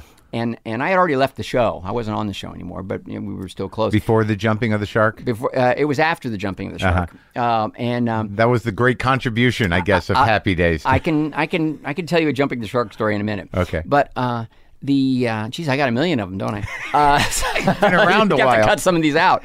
Uh, the uh, so I Henry liked the script, yeah, and of course he knew Gans and Mandel. And and I said either part. The studio will make it with you with either part. Yeah. And I will too. And you could do either part. And he said I'd rather play Chuck the straight guy. Yeah. And and let's find a funny guy because I feel like everybody's going to expect me to be the Yeah. Gonzo guy. Right. So now we had to find this guy, but we had a green light Yeah. because of Henry. Yeah. And um, and then the um, Lowell came in and said, if we're just casting funny, if we just want fucking funny, this guy Michael Keaton is on fire. And I just directed him on a Working Stiffs episode, and he's a comic, and he's all over the place. But I mean, he's this guy's great. Yeah. If they'll just go with funny yeah. and he and he auditioned. But I auditioned uh, so many people, Yeah. so A many people, lot of comics? a lot of comics, Yeah. a lot of comics. Al- most most of them, you know, like Howie Mandel, Jay Leno, and I mean, Mm-hmm. Yeah. uh, I think Bill Maher might have come in and auditioned, if I Sure. recall. and uh, and Michael just won it. Yeah. Then they wanted to fire him. Why? They didn't like he was chewing gum. He was all over the place with the takes, and Yeah. I kept saying, "Look, I'm going to edit this thing. J- Let him go. Let him go." Yeah. And um and the you know and, and it was part improv, but a lot of that was scripted. That was a brilliant Yeah. brilliant script. Yeah. Um, w- uh, and uh, but Who wrote the script? Gans and Mandel, Yeah. Lowell Gans and Bob Yeah. Mandel, who also did Splash. Yeah. And uh, Parenthood later. Well, that. Well, yeah. Well, that was the beginning of the role, right? You do splash. That was huge. also a Brian Grazer idea, the idea for the story. Yeah. And Gans Mandel rewrote it and turned it into something. And, and it was very difficult to get that movie made um, because at that time, Warren Beatty was probably the biggest star in the world. And he and Jessica Lang, who was the hottest leading, leading lady, were going to do a mermaid movie for the biggest producer in the business, a guy named Ray Stark, for an Oscar winning director, Herb Ross. And everyone just said, "Look, you're, you're they've beaten you to the punch," and finally it landed on the in the laps of the people at Disney, whose previous year, their their their their kind of their only live action movie was was Gus the field goal kicking mule. And uh, really, I mean, I, I, I was mortified, and they were interested in it, and they and they said, "What about this other movie?" And I said, "Well, look, I'm 27 years old. Um, Herb, if you guys want to make the movie, and if the money's there, Herb Ross is not going to beat this movie to the market because I won't leave. I won't leave this lot Yeah. until the movie's in the theater. Yeah. You know, and I've got the energy to do it. I Yeah. don't think they do Yeah. and we've already got a good script. I mean, I did really believe in the script, and uh, um, they they they accepted that, and then they they s- then they said, but it's got to be G, and I wanted a topless Mermaid. mermaid. I mean, I, I wanted uh, you know G. I mean, our comedies are what we're really in, and that's what Night Shift had been Yeah. and I didn't want to get so- go that soft, you know. And Brian Grazer actually had to go to the board and say- Disney. of Disney and say, "Look, Ron will do it. He'll protect it. Her hair will always cover her nipples and so forth. But you just can't do the, he can't he won't do the Debbie Reynolds version of a mermaid. Yeah. And can't be wearing a bathing suit top. And uh, um, they, they, they accepted it, but then they called it uh, Touchstone. So we were the first Touchstone movie because it was PG. Re- that's why? Yeah. Did they create Touchstone for that? Yeah, I mean, they said we may want to make more of these. I mean, the Yeah. movie was testing very well. They just didn't want the Disney name to be sullied. to be sullied by the side of a breast. Yeah. That's amazing. And and the weird thing, I just realized that it's it's interesting that you were fortunate in a way to come up as a child actor not in that studio. Yeah. In in some senses. Yeah, well, I had done some work for them, but I wasn't one of their Right, guys. you weren't Kurt Russell. No, who no. ultimately became a great actor, no yeah, I- doubt. I, directed him in Backdraft. That guy is a is a blast. he's he's. I think he's a great actor, Great underrated. actor. Great actor. We have a lot in common, and enjoy, Yeah. enjoy each other's company every time. We Oh, yeah? meet. Yeah. What's the jumping the shark story? Before I forget. Oh, the jumping the shark story is that the the the year before the Yeah. Fonzie mania had gone absolutely crazy. I mean, I did the Beatles documentary recently, Mm-hmm. you know, and and and it, while Henry was actually brushing up against that kind Yeah. of thing Yeah. for a moment, Yeah. you know, it was like that rocking cars and grabbing and tearing, Right, you right, know. right, right. and and um, um, and handling it incredibly well, by the way, but the Fonzie character character kept getting bigger than life, and gr- uh, growing more and more kind of uh, superhuman Yeah. in his ability to uh, open doors with knocks and you know and Yeah. snap his fingers and people would fall down and Right, things like right. that. And Donnie Most, very cool guy who played Ralph Mouth. He and I Sure. were really good friends and still are, and he's a very smart guy yeah. um, uh, who's having a big renaissance right now because he's singing. Uh, cl- he's playing a lot of clubs, Yeah. and, and doing Bobby Darin stuff and Right, Sinatra, and, right. and he, and he's doing great with it. But anyway, um, we're sitting here. The year before, we did uh, a season opener Yeah. about a demolition derby with like this group called the Malachi Brothers, which was kind of a mess, but people really liked it. It was very hard to make, and and and and n- none of us thought it was our you know the show's greatest work. Right. Well, now we're here. The script's kind of mediocre, and we're supposed to be in Hollywood, and and Fonzie's gonna do this stunt. You know, Yeah. I'm driving the boat, Yeah. and and Donnie's reading it, and he kind of looks down. We're eating lunch over here, trying to avoid getting sunburned. Two redheads. Yeah. And he looks at me and he said, "What do you think of the script?" And I sort of shrugged. And I said, "You know, people people really like, you know, they like the show. It's hard to argue with being number one, you know." Yeah. And he said, he looked down, he looked up, he said, "He's jumping a shark now."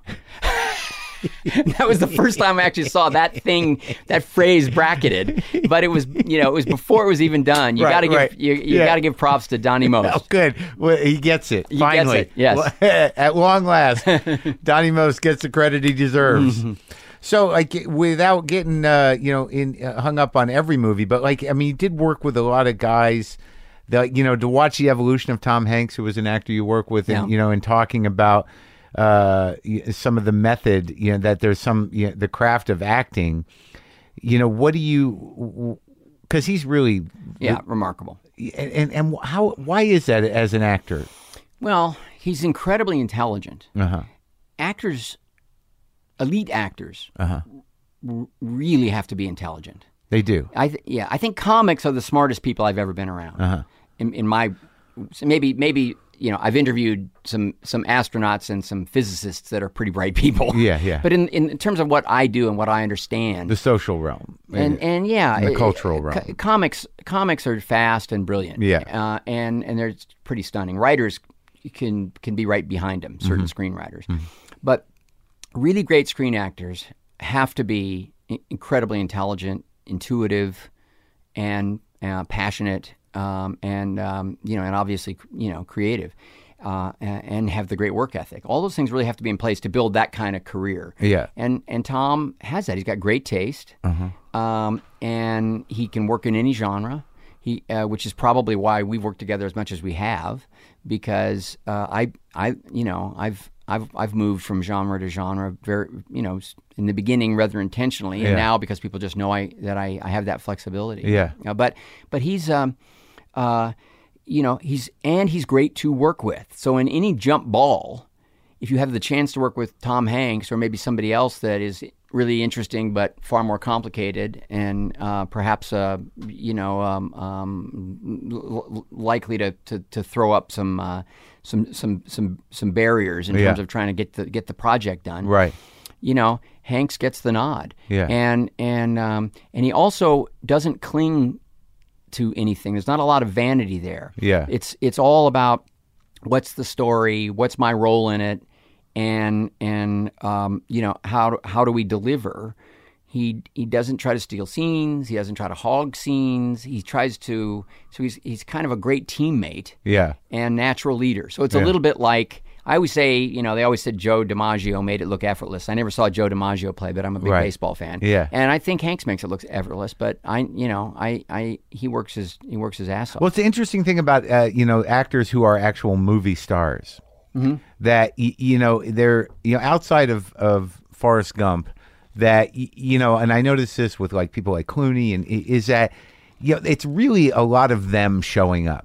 That you know, there's a variation of emotion, Mm-hmm. Yeah. but there's something about the, the nature of them Right. as as actors that that is really the core of it. It's it, it's not a it, it's not them transforming right, necessarily right, right. it's them bringing those qualities that they naturally have. but Tom has kind of earned the right. So if he needs to do an accent, people Yeah. will accept it. Sure, you no, know, if oh, he yeah, changes absolutely. his look, Yeah. it's okay. Right. Whereas with some actors, you know, you just kind of say, "Oh, come on." Yeah, yeah. You know. But even when you talk about De Niro, it, it's weird because he's a little different, but he's a movie star. Because I don't really feel that we we really know Bob Right. necessarily. Uh-huh. I think Dustin Hoffman was like that. You know, I- I created a lot of different characters. Yeah. and, a lot- and you and you you wanted to see that. You know, Yeah, Mer- and you Mer- kind of know him though. You Yeah. feel like you know Dustin Yeah, yeah, Hoffman, yeah. but you don't really feel like you know Bob. De No, that's Niro. true. uh, It's and, so- odd. and yeah, you don't really feel like you know that much about Meryl Streep, really. No, Although she, no. When she gets up and makes a, a speech, it's great. Yeah. you kind of feel like she's she's she's It's doing her another job. character. She's doing her job. Did you see that, that that silly movie, The Intern, with De Niro? Uh, no, I didn't. Because, like, you know, it's weird. It, it was sort of like whatever it was. I happen to be a, a, an Anne Hathaway fan, but but I thought he did some of the best acting he's done in years in that Yeah, yeah. movie. Uh, yeah, like it was a very controlled, Yeah. very sweet, Yeah. old man. Yeah. But it was thoughtful. I, I got to I'm- see it now. Now I Well, got to see it. I I, I, don't- well, I heard you good know, things. Actually, Yeah, you know. but you work with Mel Gibson and, and Yeah, Ransom, yeah, and yeah. like, and he's another movie star, but he's a good actor. Oh, really good actor and a tremendous director. I'm dying to see th- this uh, Hacksaw Ridge that Yeah. he made, and he's so good. Yeah. uh, he, he's a he's a he's a character. Sometimes he gets in his own way, doesn't he? uh, but uh, uh, but uh, but I uh, you know I, I I have a lot of time for him. I have Yeah. a lot of respect for him, and I think he's I think he's an incredibly talented guy.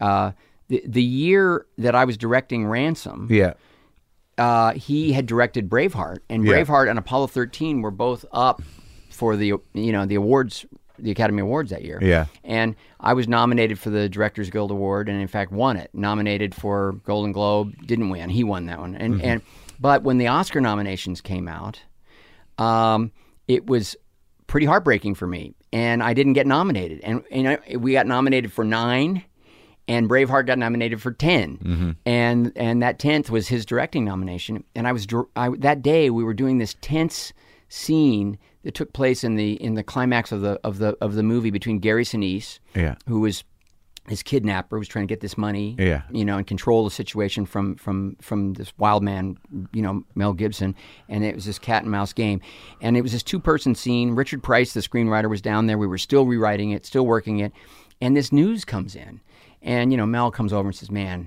I mean." You deserve to win, not only be nominated. I mean, that's you did. That's a tremendous movie, and this is a travesty. And I don't know what to say. And I said, "Well, it's, I love your movie too, and eh, you know, and I, I have no gripe about your nomination." right.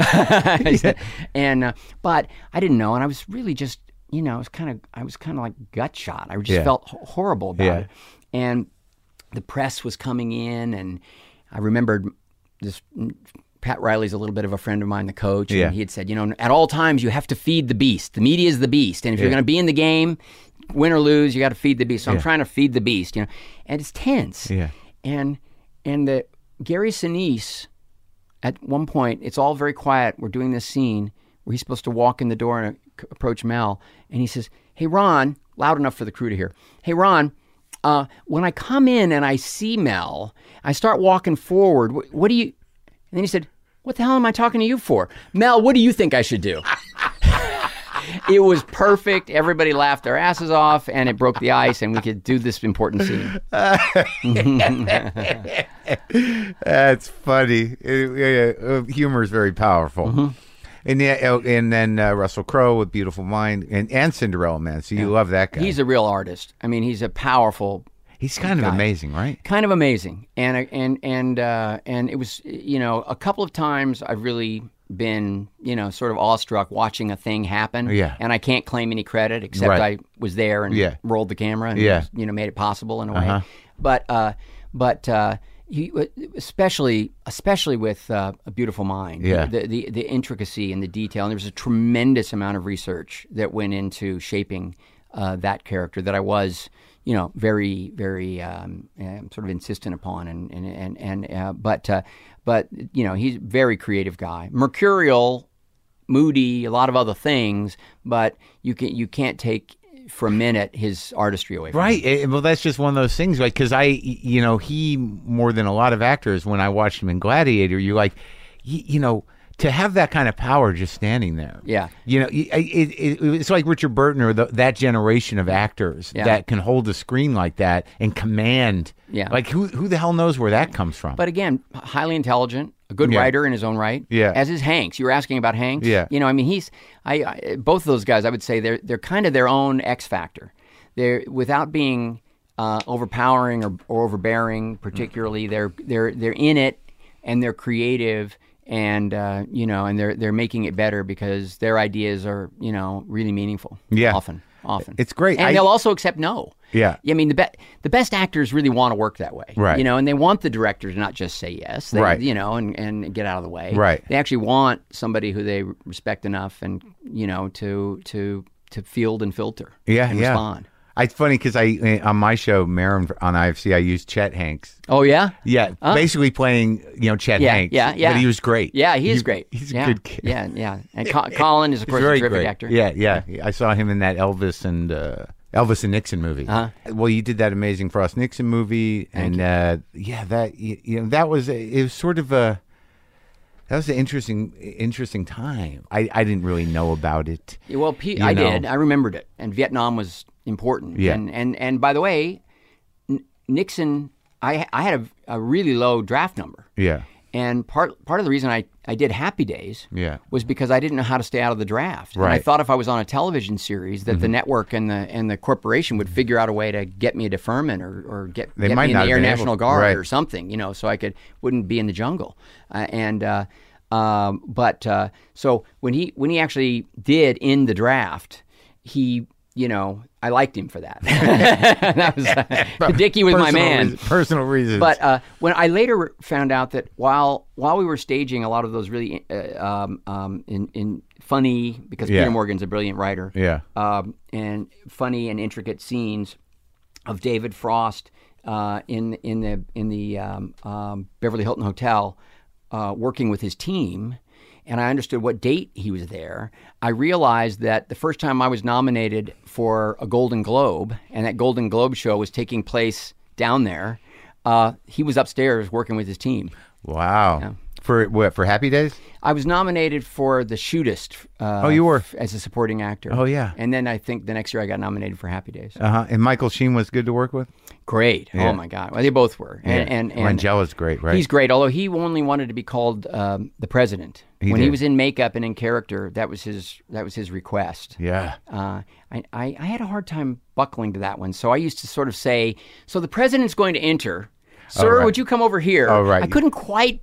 Brent, Oh, really? Bring myself. I don't know. It just out- bugged out of- me a little. Out bit. of respect for the office, or, Uh, uh, or- no, no. I, I, I, I just thought it was a little ludicrous and a little pretentious, but it really worked for him. delivered a good performance. I- oh man, did he? Yeah. Uh, but and and I was wrong, by the way. You know, if I was doing it again, if I had a chance to work with Frank again. Yeah. Uh, who- by the way, who I, I felt like I never really got to know him until we were doing press because he was so in character yeah, that, and he's a jovial, funny, fantastic guy. Right. Mm-hmm. And and uh, and I didn't get much of that. You just got Nixon. I always got Nixon because we were all, we were on a really tight schedule, and the only time I ever saw him, he was already in makeup and already the man. yeah. So, like in talking about like presidents and, and America, and you know, getting back to John Wayne and, and what Hollywood was like and what he represented complicated guy, um, p- real powerhouse. as an actor or as a human, or Well, he was a much better actor than I realized. So when I started the, you know, when I started the movie, I thought he was this great screen personality. right, Um, but you know, not Gary Cooper to me, or Right. or you know, or, or Henry Fonda. Henry Fonda, or Stu- Yeah. Jimmy Stewart, and um, um, and it was interesting because we got along really well because everyone first he liked the fact that I was coming out of television because he said when he began doing the one reelers that was Yeah. the equivalent of TV and he Right. liked the professionalism of that and so so and I said do you want to run lines we had a lot of difficult two person scenes Yeah. and I liked that Yeah. and everybody else was a little scared of him but we were running lines all the time and that led to playing chess he Uh-huh. loved to play chess all the time and, and I can play he was good. He was good. Oh, yeah? and he played like you'd expect him to. It was just an onslaught, man. Yeah. Just an attack. Yeah. If I was a little more sophisticated, I'm sure you could take him right down. Yeah. But he beat the beat the hell out of me, and I wasn't letting him win. And and you thought he's a better actor than he gets credit for? Well, we were rehearsing these scenes, and it was very interesting because the scene was kind of awkward. and I felt, you know, it wasn't really, you know, working. And in my opinion, I was already thinking a little bit like a director. And um, and all of a sudden, he said, "Let me do that one again," and he would stop. Change the timing and maybe even put in that little John Wayne hesitation, that little hitch where, Yeah. he, do- where he doesn't quite finish the line until yeah. uh, Yeah. he's seen the guy at the door, you know that, right. and and uh, and it suddenly it popped, and I said, "Man, this guy is 74 years old, and he's working it. Yeah. He's, he cares, and Yeah. he, and he worked he worked really hard on that, and the scenes mattered, and he was meticulous about it. And again, it's another one of those lessons. But he was tough. He and Don Siegel really, really battled Really? over, and I and uh, yeah, uh, he did not. They didn't get along. Over what? Like what is the battle for a director like when it when it comes to like I mean you as a director and as an actor?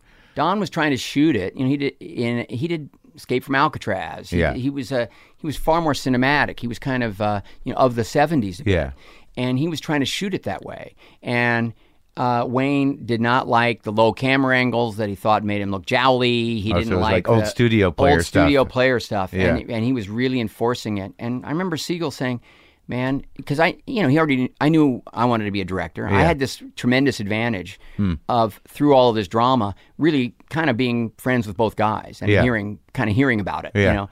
And he said, "L- "Let me just tell you. I mean, you know, uh, two to three weeks in, if there's a battle between the director and the star, it's the director who has to go. So I have a choice: either ride this out, um, you know, Really? and, uh, you know, or not. And I Yeah. really like this script, Yeah. and I think it can be a good movie, Right. So this tough, tough guy, um, and you know, he said, but he said caustic things. I mean, he was like baiting Wayne in the paper, you know, saying, "Oh, I- "They say Wayne eats directors for lunch. Well, if he eats me, he's going to get dis, you know, uh, digest indigestion, Right. and things like that," which was just kind of stupid. And baiting an old man. Who was that his last movie? uh, Or it was he- his last movie, yeah, and he wasn't he wasn't really well. He had the uh, stomach cancer. Yeah, well, he, he didn't at that point. He he was, uh, but he got he got pneumonia Mm-hmm. at some point.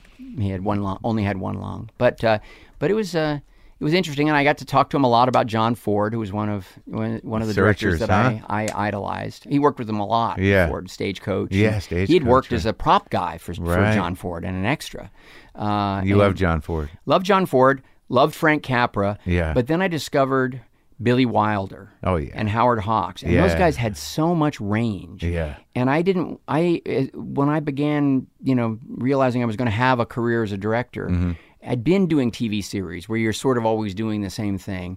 And, you know, I read an article where Billy Wilder said, you know, if I'd been like Hitchcock and just stuck with one genre, I would have made a lot more money. But but I just couldn't. Well, I you know, I related to that. Yeah. And I, I really wanted to to to to explore the medium and more than, more importantly, I suppose, really gain the trust of the collaborators. Because, you know, fans will come and go, audiences will come and go, critics shift, who knows.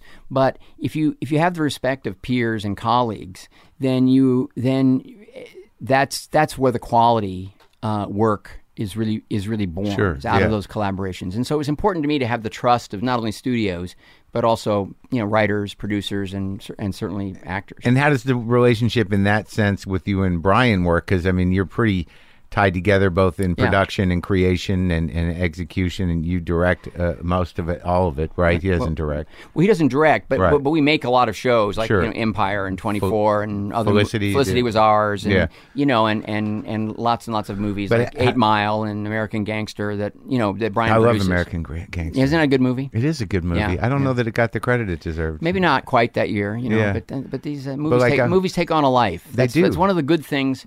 today. You know how I know I love a movie is if it just comes on in the middle and I'm just sitting at home watching, which I still do. I'll just flip yeah. around. I'm like, I'm gonna watch the rest. That's of it. the coolest. Yeah, I know exactly what you mean. Well, uh, that's look. That is, th- you know, there's chaos in the in in in the in the industry now, Mm-hmm. movies and television. It's exciting for TV because there's just so much output. Yeah. But if you're if you're a studio or a network or a production company, you're trying to figure out what a show or a movie should cost. It's a mind bender. Yeah. You know, and and how many movies should you make, and where should they play, and wh- all of that's driving them crazy.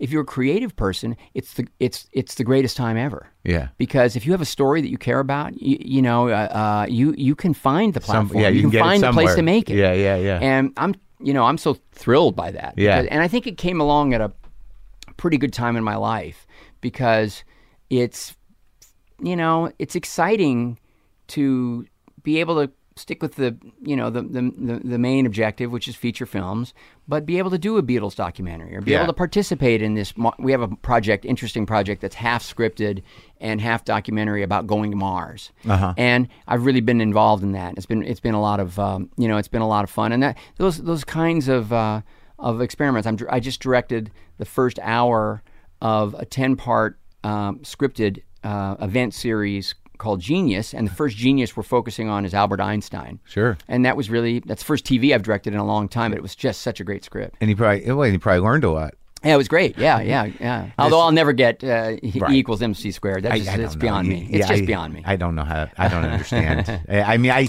I'd like to think I could if I applied myself, but I doubt it. I, I, I don't I've been I've been applying myself. It's, it ain't happening. But I I, uh, I did better with Formula One on Rush. I learned I, fi- I learned how that sport works. Oh, I good, finally good. found the racing line. And now we, you know, you've got the third uh, part of the uh, the Da Vinci Code yes, series. yes. Dan, the Dan Brown Robert Langdon mysteries. Yeah, I uh, you know, like for me, like I don't know where you are because you know we're dealing. eh, Well, what I was getting at with John Wayne, you know, a, a famous uh, conservative. Mm-hmm. And you know, and, and you've been in Hollywood a long time, and you know a lot. Of, like even you know, we were diplomatic a- around Mel Gibson's politics. right, you know, yeah, you like he yeah. has this or that. But I mean, you know, you are a political guy. Yeah. And uh, it's sort of interesting to me that like I'm very prone to cons- I'm not prone to conspiracy theories, but like when I watch Inferno or I watch a Da Vinci Code, I'm like, this shit can be real. I, mean, I don't. That's the beauty of it. That's the beauty of it. well, the, the interesting thing about what Dan does is Yeah. he actually he creates uh, the, these these sort of fun vehicles first as books and and uh, you know escapist entertainment and and then my job is to try to find the cinematic equivalency of that and uh, and and but he he also you know, you have to take it seriously enough to actually sort of take the bait on the conspiracy theory, or at least weigh it at some Well, point. the Catholic Church is just like when you get to go to Italy and you get to shoot in those. Like this is thousands of years of popes, man. Yeah, yeah. And like you know, just layers and layers of who the fuck knows what. oh, yeah. And I'm you know I'm a Jew, but like I'm sort of like I don't know, man, about Satan and like yeah, like I I'm in. it's fascinating. But I mean, but do you ever t- do, do you ever have moments where I don't know where you are spiritually, or, or uh, you're obviously a pretty well grounded guy, but Yeah, you're yeah. shooting that stuff. Were there ever moments? No, no, I not for me. But I, but I, I think it's uh, look. I, what I, what I thought, what I think that Dan does is he presents the conspiracy theory, and and makes just a kind of a good enough case for it, and then bakes it into the fun clue path and Yeah. stuff that everybody likes to Right. see Hanks do Right. and Tom loves to do. Tom likes it. loves playing Robert Langdon. He does. loves it. Yeah. Uh, you know, and it just it just he finds it fascinating because why? Because it's history, it's ideas, Yeah. it's all it buried in, Right. in around this this entertainment. But um, he does, you know, Dan Dan does all of that, and at the end of the day, it's not really about believing the conspiracy or Right. not believing the conspiracy, but it is about thinking about it. Yeah. And and so he's it's more that he's more provocateur Right. than he is, but it isn't with humor. Right, You know, there right. not with irony. Right. It's very earnest. Yeah. And and so some people I think say, well, he's, he's taking himself very very seriously, and in fact he he is only taking himself seriously so that people have to actually contemplate the notion. I think. But yeah, and the backdrop is just histories of a very cryptic and bizarre religious cult. yeah. And and I now that I do I do believe that that you know that we have no idea what who's been motivated by what, and and and uh, you know even this one focuses more on a contemporary issue, which is uh, you know overpopulation Yeah. and, a, and, a, and a and a terrorist trying to kill a lot of people to try to solve the problem, and and also some sort of final confrontation. Yes, right, where- yes, yes. What would yeah, a- and uh, oh, you know, with a virus and so forth, Yeah. that would really de- be devastating. Yeah.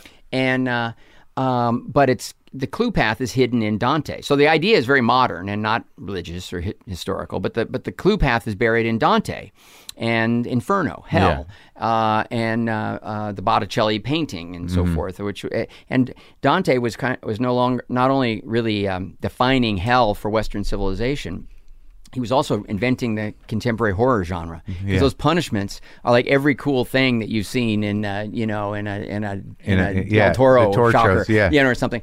And uh, but but he also was taking revenge. yeah, That it's all ha- more than half of the of the characters that he writes about are are people that he that he thinks wronged him or wronged his family Uh-huh. In- or wronged in his Dante's country Inferno. in Dante's Yeah. Inferno. Inferno. Yeah. So he's fueled by this rage, Yeah. you know, and this desire to express something that's very, very personal to him. Did he think he was redefining it for all time? I, you know, maybe. I think he might have been a kind of an arrogant guy. Yeah. but but He was fueled by He might have been a little grandiose and but, revenge. But it was fueled by this very personal thing. That's that's interesting to me. That's very interesting. Now, like speaking, like you are uh, politically active, Right. And we are dealing with uh, a a a. A, a spiraling, uh, Yeah. well, it's Oh. many spinning plates of conspiracy. You know, use like there's a danger to conspiracy theories yes. because you can sort of you know decide what history you want to put into Yes, place and- absolutely. And, how you want it to fit together. And if people are uneducated or angry enough, they'll they'll eat it all. Yeah, that's right. I- It's it's it's it's so true and uh, and and so dangerous. Yeah. Uh, and look, I look, I, I think it's I think I, I've been overseas a lot. People look at us and and and by the way, I know the Trump supporters don't don't care about this, but Yeah. they look at us and they just what what the hell what's is going happening? on, you know?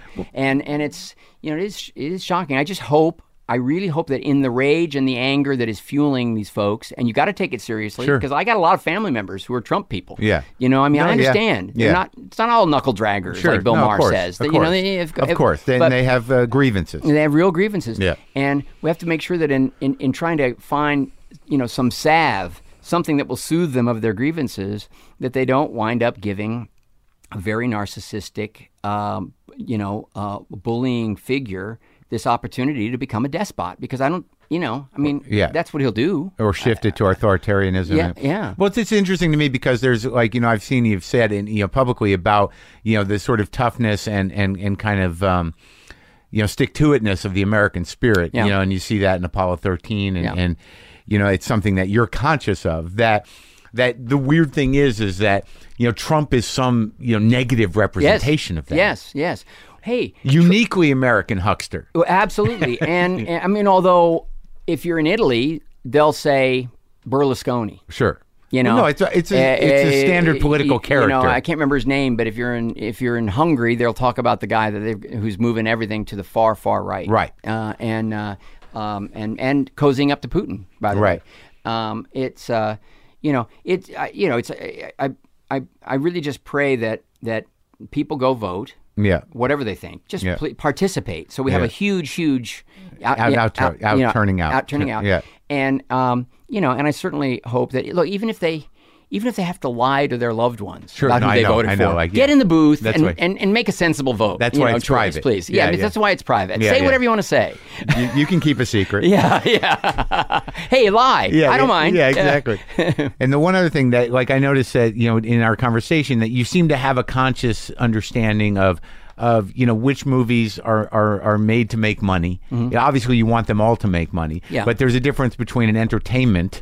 Yeah. Right, and a movie that has some some teeth to Well, it. they're all they're all entertainments in my mind, Sure. but different stories entertain in different ways. Right. And uh, I began to sort of understand that, you know, a couple of decades ago, and began and and and, and partly with the power of Apollo thirteen, that true story. Yeah. You know, and Right. and and and uh, and I saw the way audiences responded to it. I think audiences are a lot smarter than we, in fact, give them credit for. Yeah. And um, and I think you you sort of make a promise with an audience about a story, Mm-hmm. and then it's it's how can you deliver on that promise? Whether it's I'm going to laugh my ass off, or it's going to be whimsical and fantastical, and I can take my kids, Mm-hmm. or or it's this is thought provoking and this really happened. Yeah. Some version of this really happened. Right, I'm going right. to learn about this. Right. Um, and those are all reasons to be to feel entertained when it's all over and, and Right. feel satisfied. And as a storyteller, your job is to to sort of understand the difference. And it's fun. It's Yeah. fun to play in the various tones and styles, and then and then also collaborate with the people who really really specialize in that. Right. You know, like. A, one of the greatest things was directing Jim Carrey in The Grinch, and Sure. and watching, you know, the him a kind of uh, special kind of genius create these this physical comedy out of absolute n- nothing, Yeah. and it would be like take twenty two, and you'd be exhausted, and he'd just have one more, and suddenly he's adding some body contortion or some head snap. The Yeah. timing's just a little different, and Uh-huh. And that's, that's it. that's it, man. Yeah. So you go all in no matter what. That you know that's one of the Oh, great yeah. things about how, you know, you've cr- you've designed your particular careers. You can be any genre.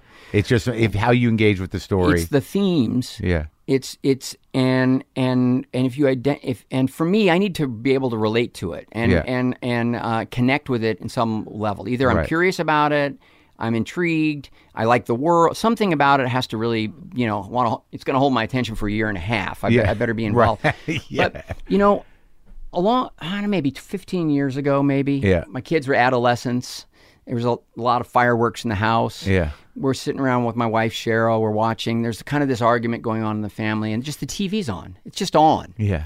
I don't even remember which, like late '80s or early '90s, ABC banal sitcom was on. Yeah. And, Eh, but damned if they weren't dealing with the very thing we were arguing about Right. with their bright colors and their punchlines and Yeah. that sitcom delivery and all of it.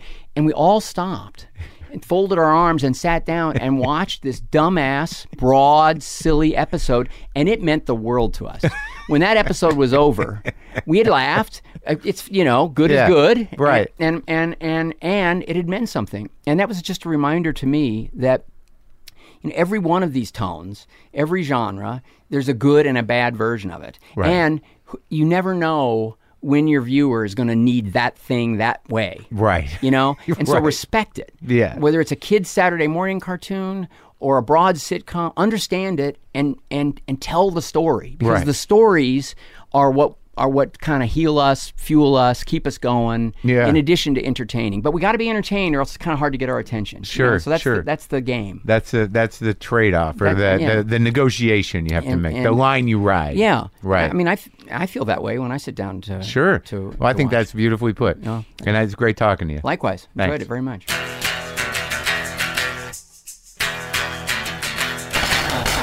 That was an amazing conversation. I love guys who uh, and women who you know who, who who have just been working and doing things and, and have a history within them of uh, of entertainment. It's it's daunting and, and awesome. Go to WTFpod.com and check out the tour. Got dates coming up. Carnegie Hall is about sold out. Got Chicago, Nashville, a lot of stuff. WTFpod.com. Also get on the mailing list. I churn out a very personal email blast every week. Not prepared any guitar here, but uh, I feel like it's something I do.